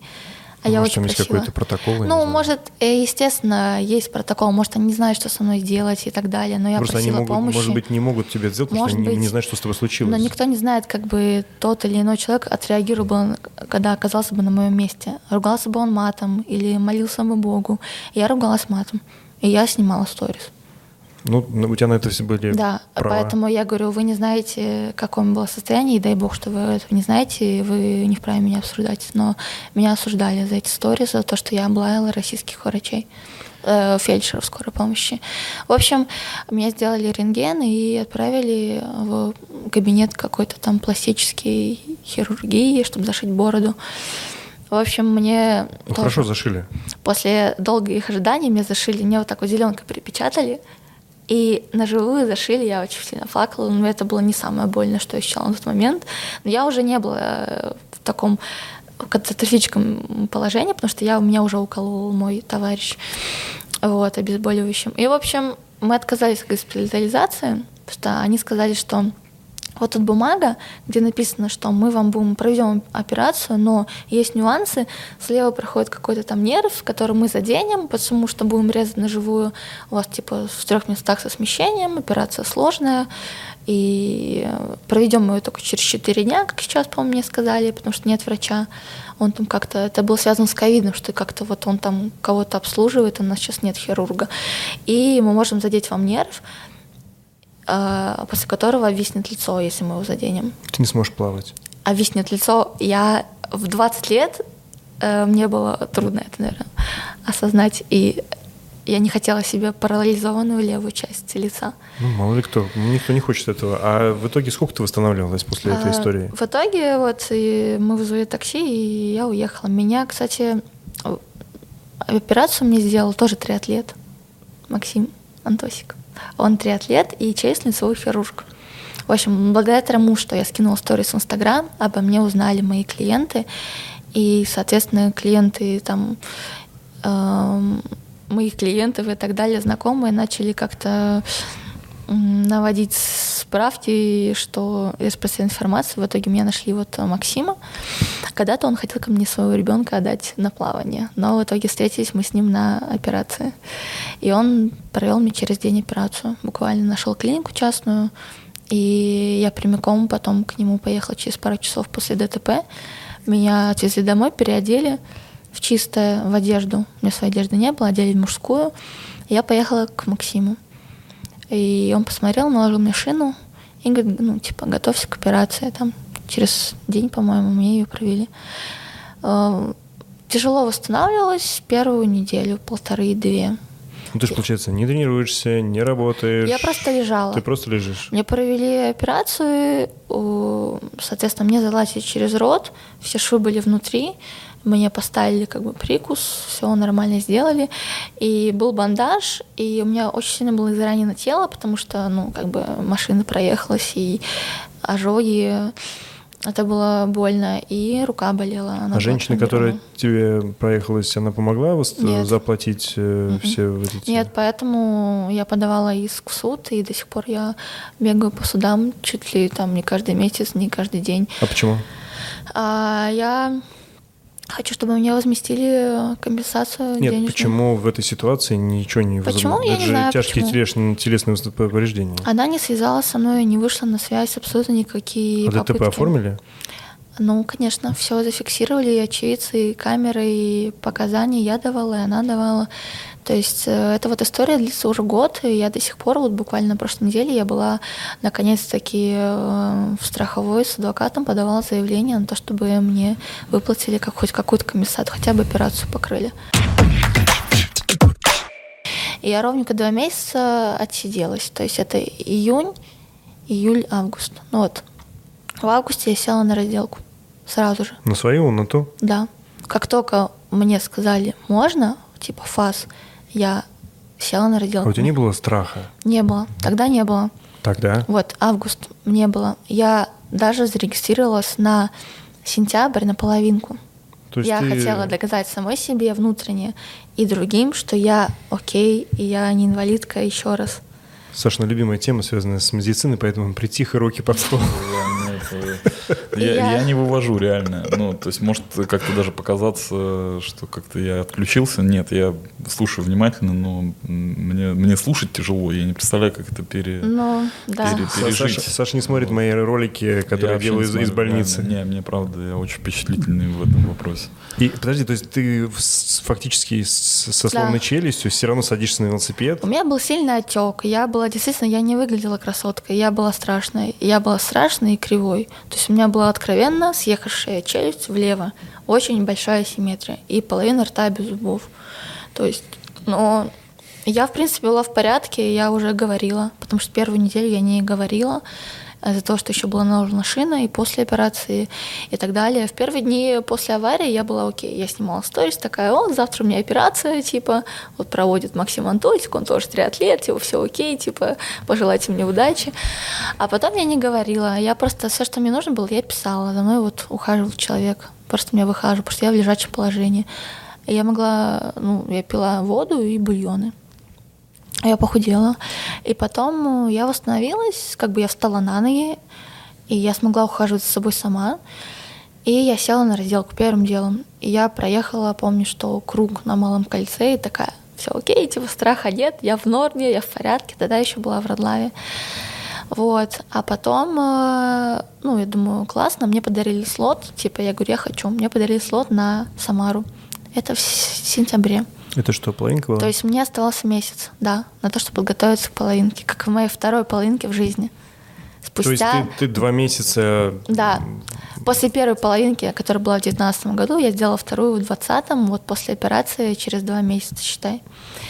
Я нашла себе тренера, там уже пошла канитель э, с работы, меня убрали с работы. Вот, но я не отчаялась. В общем, нашла себе тренера, чтобы подготовиться. За две недели объяснила ему, что я вот после операции, туда-сюда. И он подготовил меня так дистанционно. Я выступаю в Самаре, занимаю первое место возрастной. По-моему, я была четвертая по женщинам. И я чувствую себя в порядке. Я чувствую себя снова в колее, я чувствую себя снова в обойме, в строю, я в порядке. Зубы надо реставрировать, имплантировать, но на тот момент мне уже поудаляли нервы, я, мне не болит. Мне не болит, и это главное. Я, я дальше триатлонистка. Я не опускала этот момент. То, что я продолжаю следовать какой-то своей такой мечте. Ну, то есть получается, что спорт это было что-то, что позволяло тебе не терять... Просто карабкаться всегда наверх при любых обстоятельствах. И Я просто как бы глубоко там я не провалилась, я карабкалась, потому что у меня был лучик света, и это был триатлон. Я не знаю, эм, у кого какая мотивация в триатлоне и так далее. Просто для меня триатлон действительно был такой неотъемлемой частью жизни и очень Был? значительной. Да, я говорю в прошедшем времени. Почему? Вот, я также выступила в Сочи на половинке. Это был октябрь, завершение сезона, и в ноябре я поехала на сбор. Ну, в октябре я поехала на сбор. И там меня накрыл психологический страх. То есть нашла коса на камень. Все. Я не смогла крутить велик. Я то есть ты поехала на боялась Кипр. велосипед? Да, я поехала на- на Кипр катать. Я думала как-то готовиться к следующему сезону целенаправленно, уже начиная с осени. И я не смогла. Все, меня отбило желание не только... э, Велосипед — это слезы истерика началось. А спорт — это уже сомнение. А зачем мне это надо? У меня пошли мысли того, что раз все то, что я вижу в зеркале, и сделал со мной триатлон, зачем мне тогда он? Это посттравматический такие, да. синдром, получается. Пошли такие мысли. Э, Мне было очень тяжело, потому что очень дорогостоящее длительное лечение, поэтому мне начало... Я бы одна не справилась, мои родители бы мне не помогли. Я понимала, что я бы действительно, как я уже сказала, осталась бы инвалидкой, если бы не люди, которые мне помогли. Ну, по сути, которым я должна. Сейчас получается, что триатлона нет, есть Да. э, твоя теннисская э, А, карьера. У меня отбило желание заниматься спортом в принципе, начиная его с поздней осени. Всю зиму я не тренировалась. Я просто не могла найти ни одной зацепки, э, по которой бы я сказала себе, да, э, типа, вот зачем мне спорт? Зачем ты тренировала триатлон?» в это все время? Я работала, да. Э, Меня окончательно Раб- уволили с клуба, с Родлавы. Я пришла к ним поздней осенью, попросилась обратно. Мне как бы сказали нет. Вот. Меня уволили еще летом. Вот, но я думала, что это пока я не дееспособна. Я пришла осенью, сказала, я в порядке, я готова тренировать, тренироваться. Меня не взяли. Ну, там случился конфликт определенный. Вот, но сам факт, э, я поняла, что теперь я одна, у меня нет клуба, нет э, клуба, в котором я могу работать, тренироваться. И я начала создавать личный бренд. Я создала сайт, начала работать на себя. Какую-то идентику, сайт, и я начала позиционировать себя как персонального тренера. Вот. У меня По был- плаванию. да. И я начала работать сама на себя, не зависящая ни от кого и ни от чего. Меня перестало что-либо держать, и это и хорошо, и плохо. Вот, потому что такой а фриланс, он, это всегда нестабильная история. Вот, поэтому мне было сложно. Вот, и, в общем, Было.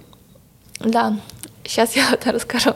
Зимой все было нормально, я даже поехала в отпуск в начале февраля.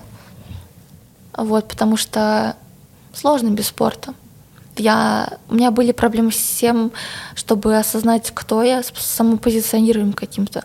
То есть э, я не понимала, кто я. ну, типа, если я всю жизнь была спортсменкой, а тут раз, и эм, мне исполнилось 22 летом, я с, разбита физически, разбита эмоционально, психоэмоционально.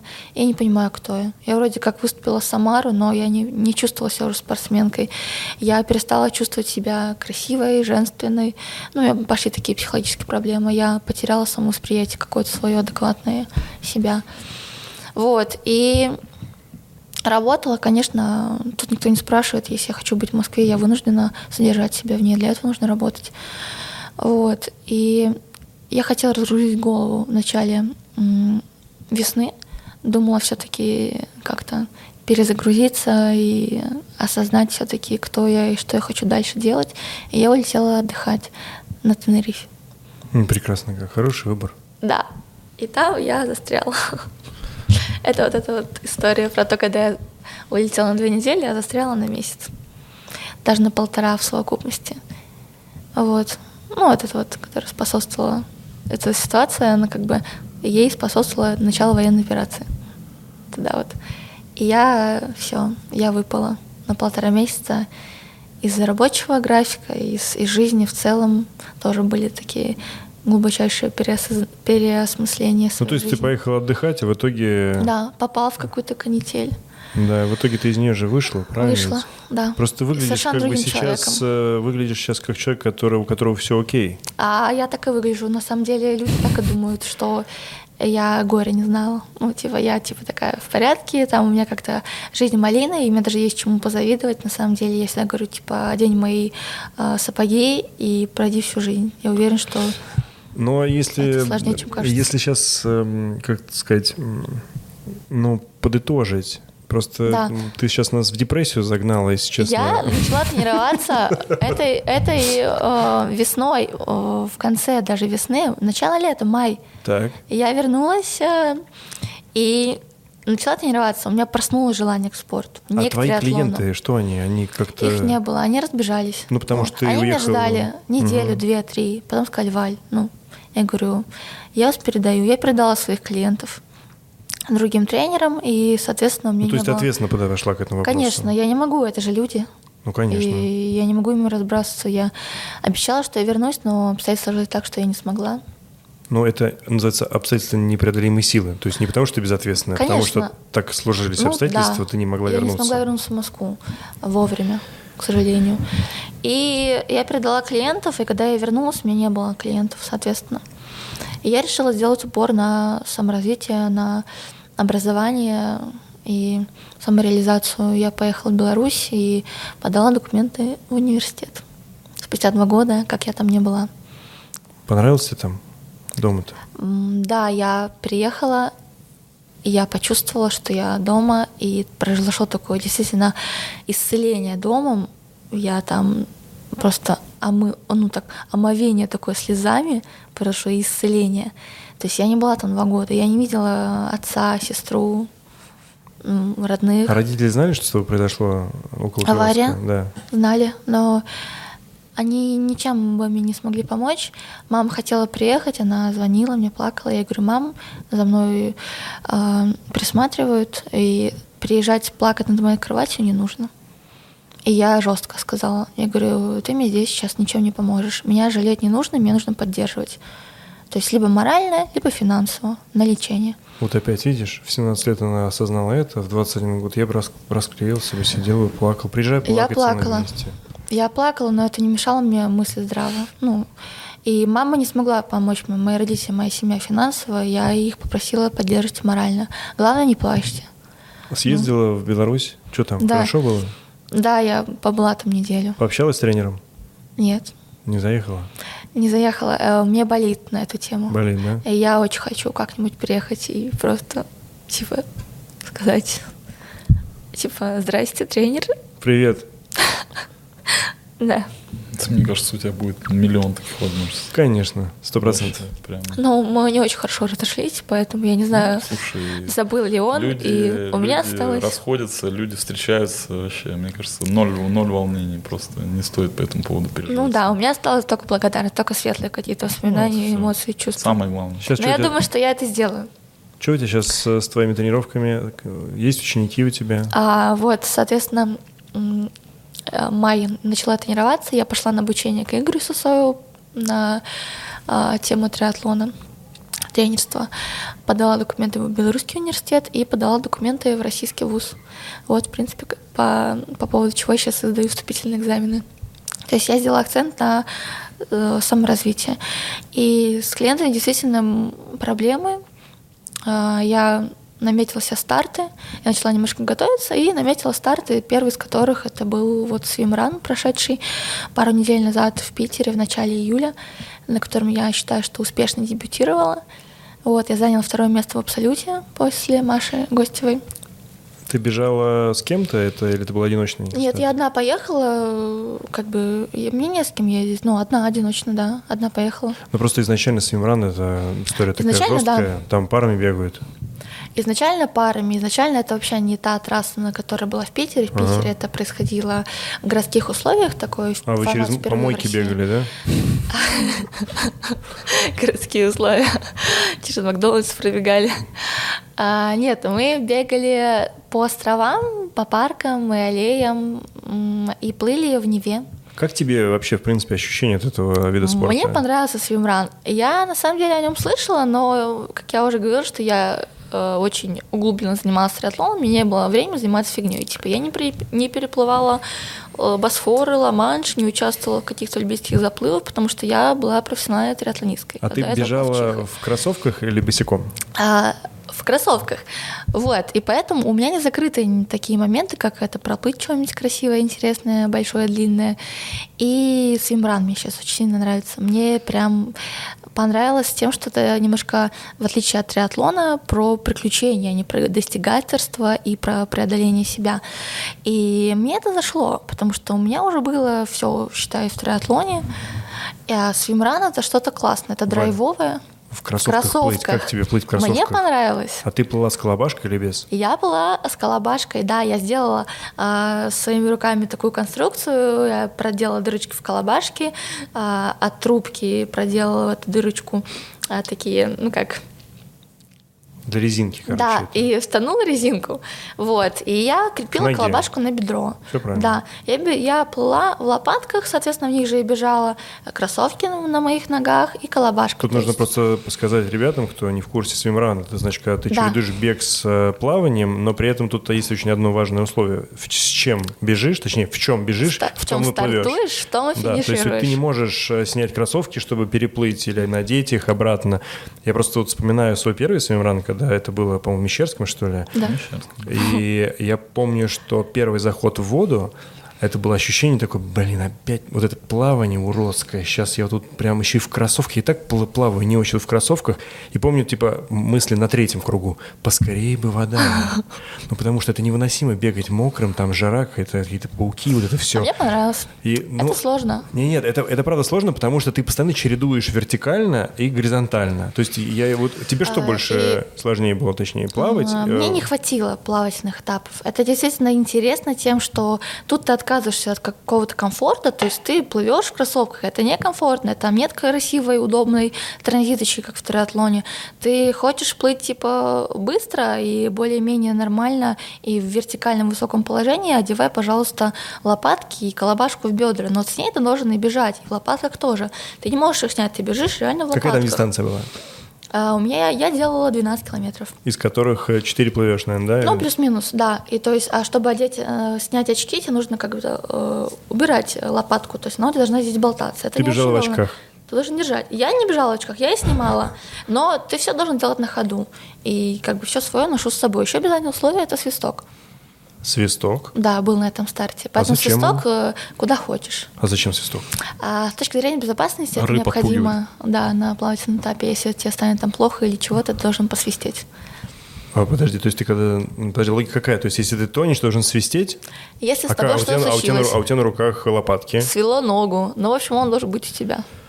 Ты должен подать сигнал. Подожди, ну на трейле я понимаю, зачем. Это значит, на тебя нападает волк, ты ему свистишь, он такой, о, полиция, и нападает рыба, ты, ему- ты ей свистишь, а она как бы убегает, уплывает. В общем, а, мне было сложно бежать. А, Бегали мы по посвященной местности, и там был период, момент, где нужно было бежать по песку, в мокрых кроссовках по песку, по питерской жаре, которая тогда стояла в начале июля, было сложно. И то есть симпатическая и парасимпатическая система иногда не выдерживала этого перехода с жары в холодную воду, с вертикального положения в горизонтальное. Но мне очень понравилось. Мы ползли там на карачках где-то, когда выбирались из воды, мы там по лестнике забирались, там где-то нужно было выход силой делать. Короче, такой трэш, но мне очень зашло. Ну это хорошо, нету коня, шпаги, пистолета лазерного. Можно бегать и плавать, в В принципе. общем, да, если ты А в плавании она как рыба в воде. Ну да, ну а в Да, беге у мне, него мне высокий поэтому пульс. не хватило. Я сейчас очень хочу поехать на какой-то более серьезный старт э, по свимрану. В Норвегию или в Швецию? А, Ну, вот где во прям- Франции в октябре будет старт Мгм. на острове. Да. И я очень хочу на настоящий свирам, то есть и истинный такой, там, где действительно море или океан и реально горная какая-то такая местность. Ну, Атила тебе нужен. Атила, вот 100%, остров да. вот это, да. Ну, он называется так Атила. Да, я хочу туда. Э, Вот во Франции сейчас в октябре будет. Сань, может, мы тоже так? Там 40 километров. Я, кстати, по-честному в свинранах-то и не участвовал, кстати, ни разу. Почему? Мы же с тобой А, помнишь? Так я не, не, не А, плавал. ты же не плавал, у тебя Там- был там шмель в прикол. в глазу. Просто, да. Я, Я смотрела этот выпуск. Да, да, точно, тебе же залетело. накануне просто Я на когда готовилась к свимрану, я без понятия, что это. У меня не было ментора Пошла в интернет смотреть ролики, Я да? забиваюсь, я все там, и я вас там нашла, посмотрела ваши ролики, такая, так. Да.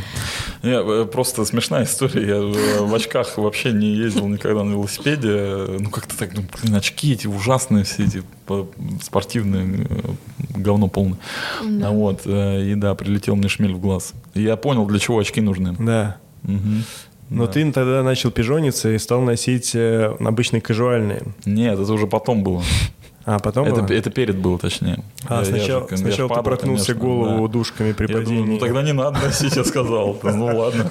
Вот, и потом, потом шмель прилетел. Причем прилетел так, что моргать больно было. Ну, в Я, я, естественно, не, не полез э, ни в какую воду, потому что Да, ну, да, да, я помню это было это. бы стрёмно. Ну, В общем, я не, не участвовал. Формально не Да, участвовал. но ты помнишь тот момент, помнишь, когда ты все время, когда я плыл в Мещерском, ты там кидал в меня траву. Ну, что-то там было, да, кричал. перформанс был, да. Да, да, это Я- был- Но я пробежал, да. вот да, ну добежал, да. Беговой это этап. это А да. хороший был чисто. старт. Э, Вообще свин, свим, свинрам, вот так лучше. да. И Надо все-таки на Атилу съездить. Помнишь, Миляев рассказывал, там друг к другу привязываешь Ой, сейчас это моя веревкой. мечта. Класс ведь, да? И то, что меня зажигает, наконец-то, я думаю, что я нашла как раз-таки то, что меня зажигает настолько, и что заставляет мотивировать и двигаться. То есть, условно говоря, старт Iron Star, например, это сейчас не какая-то антиреклама, ну просто, а, меня не зажигает. Я просто приезжаю, ноль эмоций, делаю ноль эмоций, встаю на тумбочку, ноль эмоций и уезжаю. И не понимаю, а зачем я... Ну, по сути, я за эту медаль заплатила Ну, ценой при- слота, и я не испытываю, я даже не иногда грешу тем, что я не выхожу на награждение, потому что для меня это не является такой ценностью. Я понимаю, что я тогда заявляюсь и приезжаю не на свой праздник спорта, и занимаю чье-то место. То зачем так относиться к этим сва- Значит, ты туда не должна ездить. Интересная логика. А в Айронменах ты не участвовала? А, нет. Просто, может быть, э, Ну, по сути, я только вот из Беларуси с профессионального спорта, по сути, сразу развилась, еще не успев, э, мой любительский спорт закончился, не успев начаться. Вот, но меня сейчас как-то, я знаю, что я сделала половинку. Где угодно я сделала половинку. Полную я пока не хочу, я думаю, что я слишком молодая для него. Ну и пока это не стоит самой целью. Типа, я знаю, что я сделаю. Валь, скажи, пожалуйста, ну ты как тренер по плаванию ты хороший? И Я считаю себя не таким, э, как все тренером по плаванию. Я считаю, что я индивидуальность. Ну, имеется в виду... Не знаю, что это значит. Хорошо, давай так. А, Ты сейчас поступаешь в РГУФК. Да, Ты я поступаешь хочу... сразу на э, три специальности. Факультета, Три да. факультета. Я И- решила брать, ну, как это, как обычно, я беру все, все сразу все, что можно взять. Просто уже четыре нельзя брать, я, я Ага. поняла четыре. Моя, моя задача стоит в том, чтобы закончить мое незаконченное высшее. То есть Так. у меня четыре курса из пяти вуза. Какие ты три специальности берешь? Я взяла э, ну, физическую культуру, как бы там, если, Ага. грубо говоря, и сокращенно плавание факультет, и адаптивную физическую культуру. Это спорт э, с, с инвалидами. А, неожиданно. А почему? Мне нравится. Мне я когда-то, когда в Минске была, я когда работала вот на ИП, я рассказывала, я брала людей, ну, с ДЦП детей, то есть с какими-то нарушениями психики. Мне на самом деле нравится искать таким детям и таким спортсменам подход и работать с ними. Ко мне сначала просто приходили, типа, Валь, ты там тренер по плаванию, вот у меня есть ребенок, но не такой, как все. И я такая, хорошо, приводите. И меня приводили вот таких деток, условно говоря. Я с ними работала, и работала успешно, на удивление, даже самой себе. Потом начала понимать, что мне это нравится. И у меня есть потребность такая незакрытая помогать и реализовываться как тренер. Ну, когда Ну, то есть, грубо говоря, получается, что, во-первых, ты супер терпеливая, ну, потому что... Мне нравится познавать людей и находить к ним подход. Мне нравятся необычные случаи. Вот я говорила, что на плавании мне не очень интересно взять, условно говоря, среднестатистического любителя, который плывет там минута 50. Но он ничего уже себе плывет. среднестатистический. Я такой сижу и думаю сразу, ничего себе. Типа, минута я не 50. среднестатистический. А, Хорошо. Мне интересно о, о, такие случаи необычные. Вот, Ну, типа фобии, 2.20, на- это необычный? паники, те, кто там тонут ноги, и вот хоть ты что, там 2.20, 5.20, ну вот это ко мне. Ага. То есть прям все, То есть ты что, можешь, от чего короче- отказываются другие, я беру. То есть безнадега это вот Это ко ты мне. специалист по безнадегам. Да, потому что я это прям очень вкусные для меня клиенты. А, они такие отчаявшиеся. А, да, а они от них отказались, там им сказали, ты никогда не научишься, забудь про триатлон, плавание это не твое, там не то телосложение, или там еще чего-то, или там в детстве боялся, так и не научился, это все ко мне. Валь, смотри, получается так, что ты, помимо того, что терпеливая, целеустремленная и прошла, су- судя по всему, огонь, э, воду и медные трубы, и еще, как говорится, э, ты берешь людей, от которых все отказываются, получается, что ты просто э, супертренер. И, Э. и мы, наверное, твои координаты укажем в описании к видео, и тот, кто чувствует, что ему нужна суперпомощь, они к тебе обратятся, правильно? А, да, просто я люблю сложные случаи, потому что я сама была когда-то и никогда там множество раз сложным случаем. Сама была. Начиная с плавания, когда у меня была фобия, я точно знаю, что чувствует человек. Я точно знаю, как это, когда многие тренеры отказываются, потому что меня сразу тоже не взяли в бассейн. Я бы, кстати, было бы интересно наших э, слушателей и зрителей спросить вообще, вот есть такие люди, от кого отказывались тренеры? Ну что, там э, Да. пришел человек, говорит, научите меня из двух плавать. А он скажет, А его, его, времени. не, а он его так учит, учит, учит, говорит, потом рукой махнул, да все. Пошел ты. Безнадега. Топор. Но мне кажется, так, такое редко бывает, но... Так бывает, но не в таком контексте. Я думаю, знаешь, как бывает? Бывает, что человек приходит, э, тренируется, тренируется, тренируется, не видит результата, Да. вот, ну и сам просто... Либо сам, либо тренер такой, слушай, у меня там нет времени на тебя, условно говоря, как-то мягко ему это говорит, и, допустим, передает. И вот как раз-таки мне иногда, ну, передают вот так вот, знаешь, типа, слушай, типа, я вот тут занят, но есть вот есть Валя, вот давай к ней на плавание. И мне вот так многие тренеры именитые передают своих спортсменов, чтобы я их Где поднатаскала. тренируешь в Москве? Э, На самом деле я преимущественно тренирую в воде, находясь со спортсменом в воде, поэтому мне на самом деле без разницы, куда выезжать.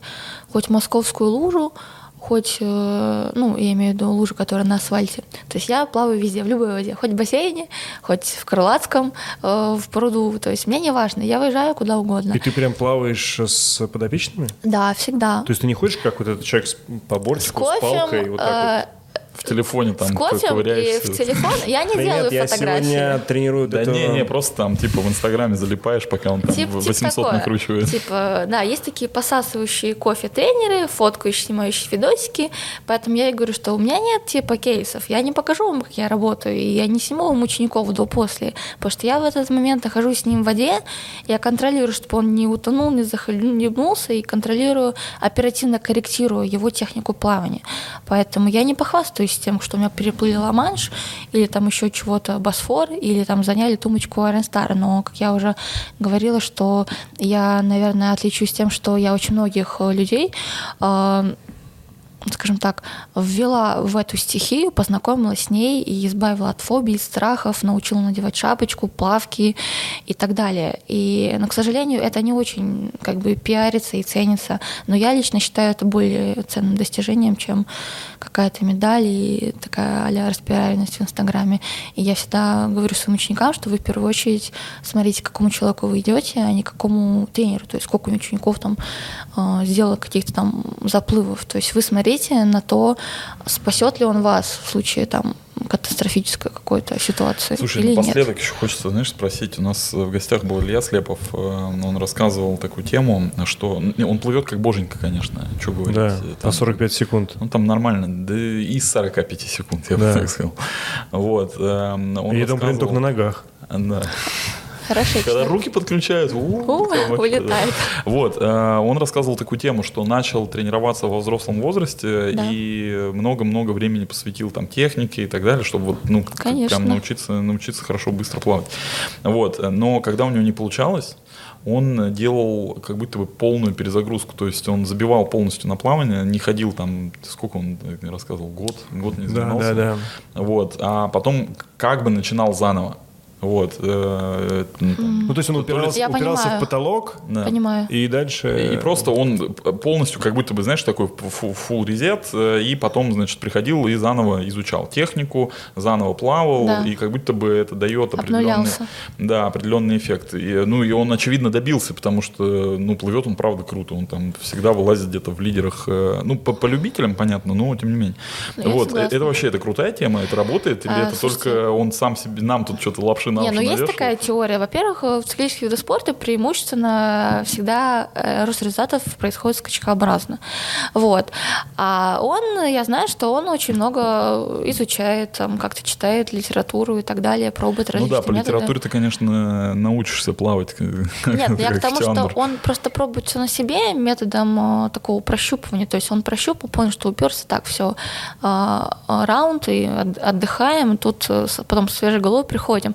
Но всякое бывает, типа разные люди, разные случаи, не, не значит, что это на всех сработает.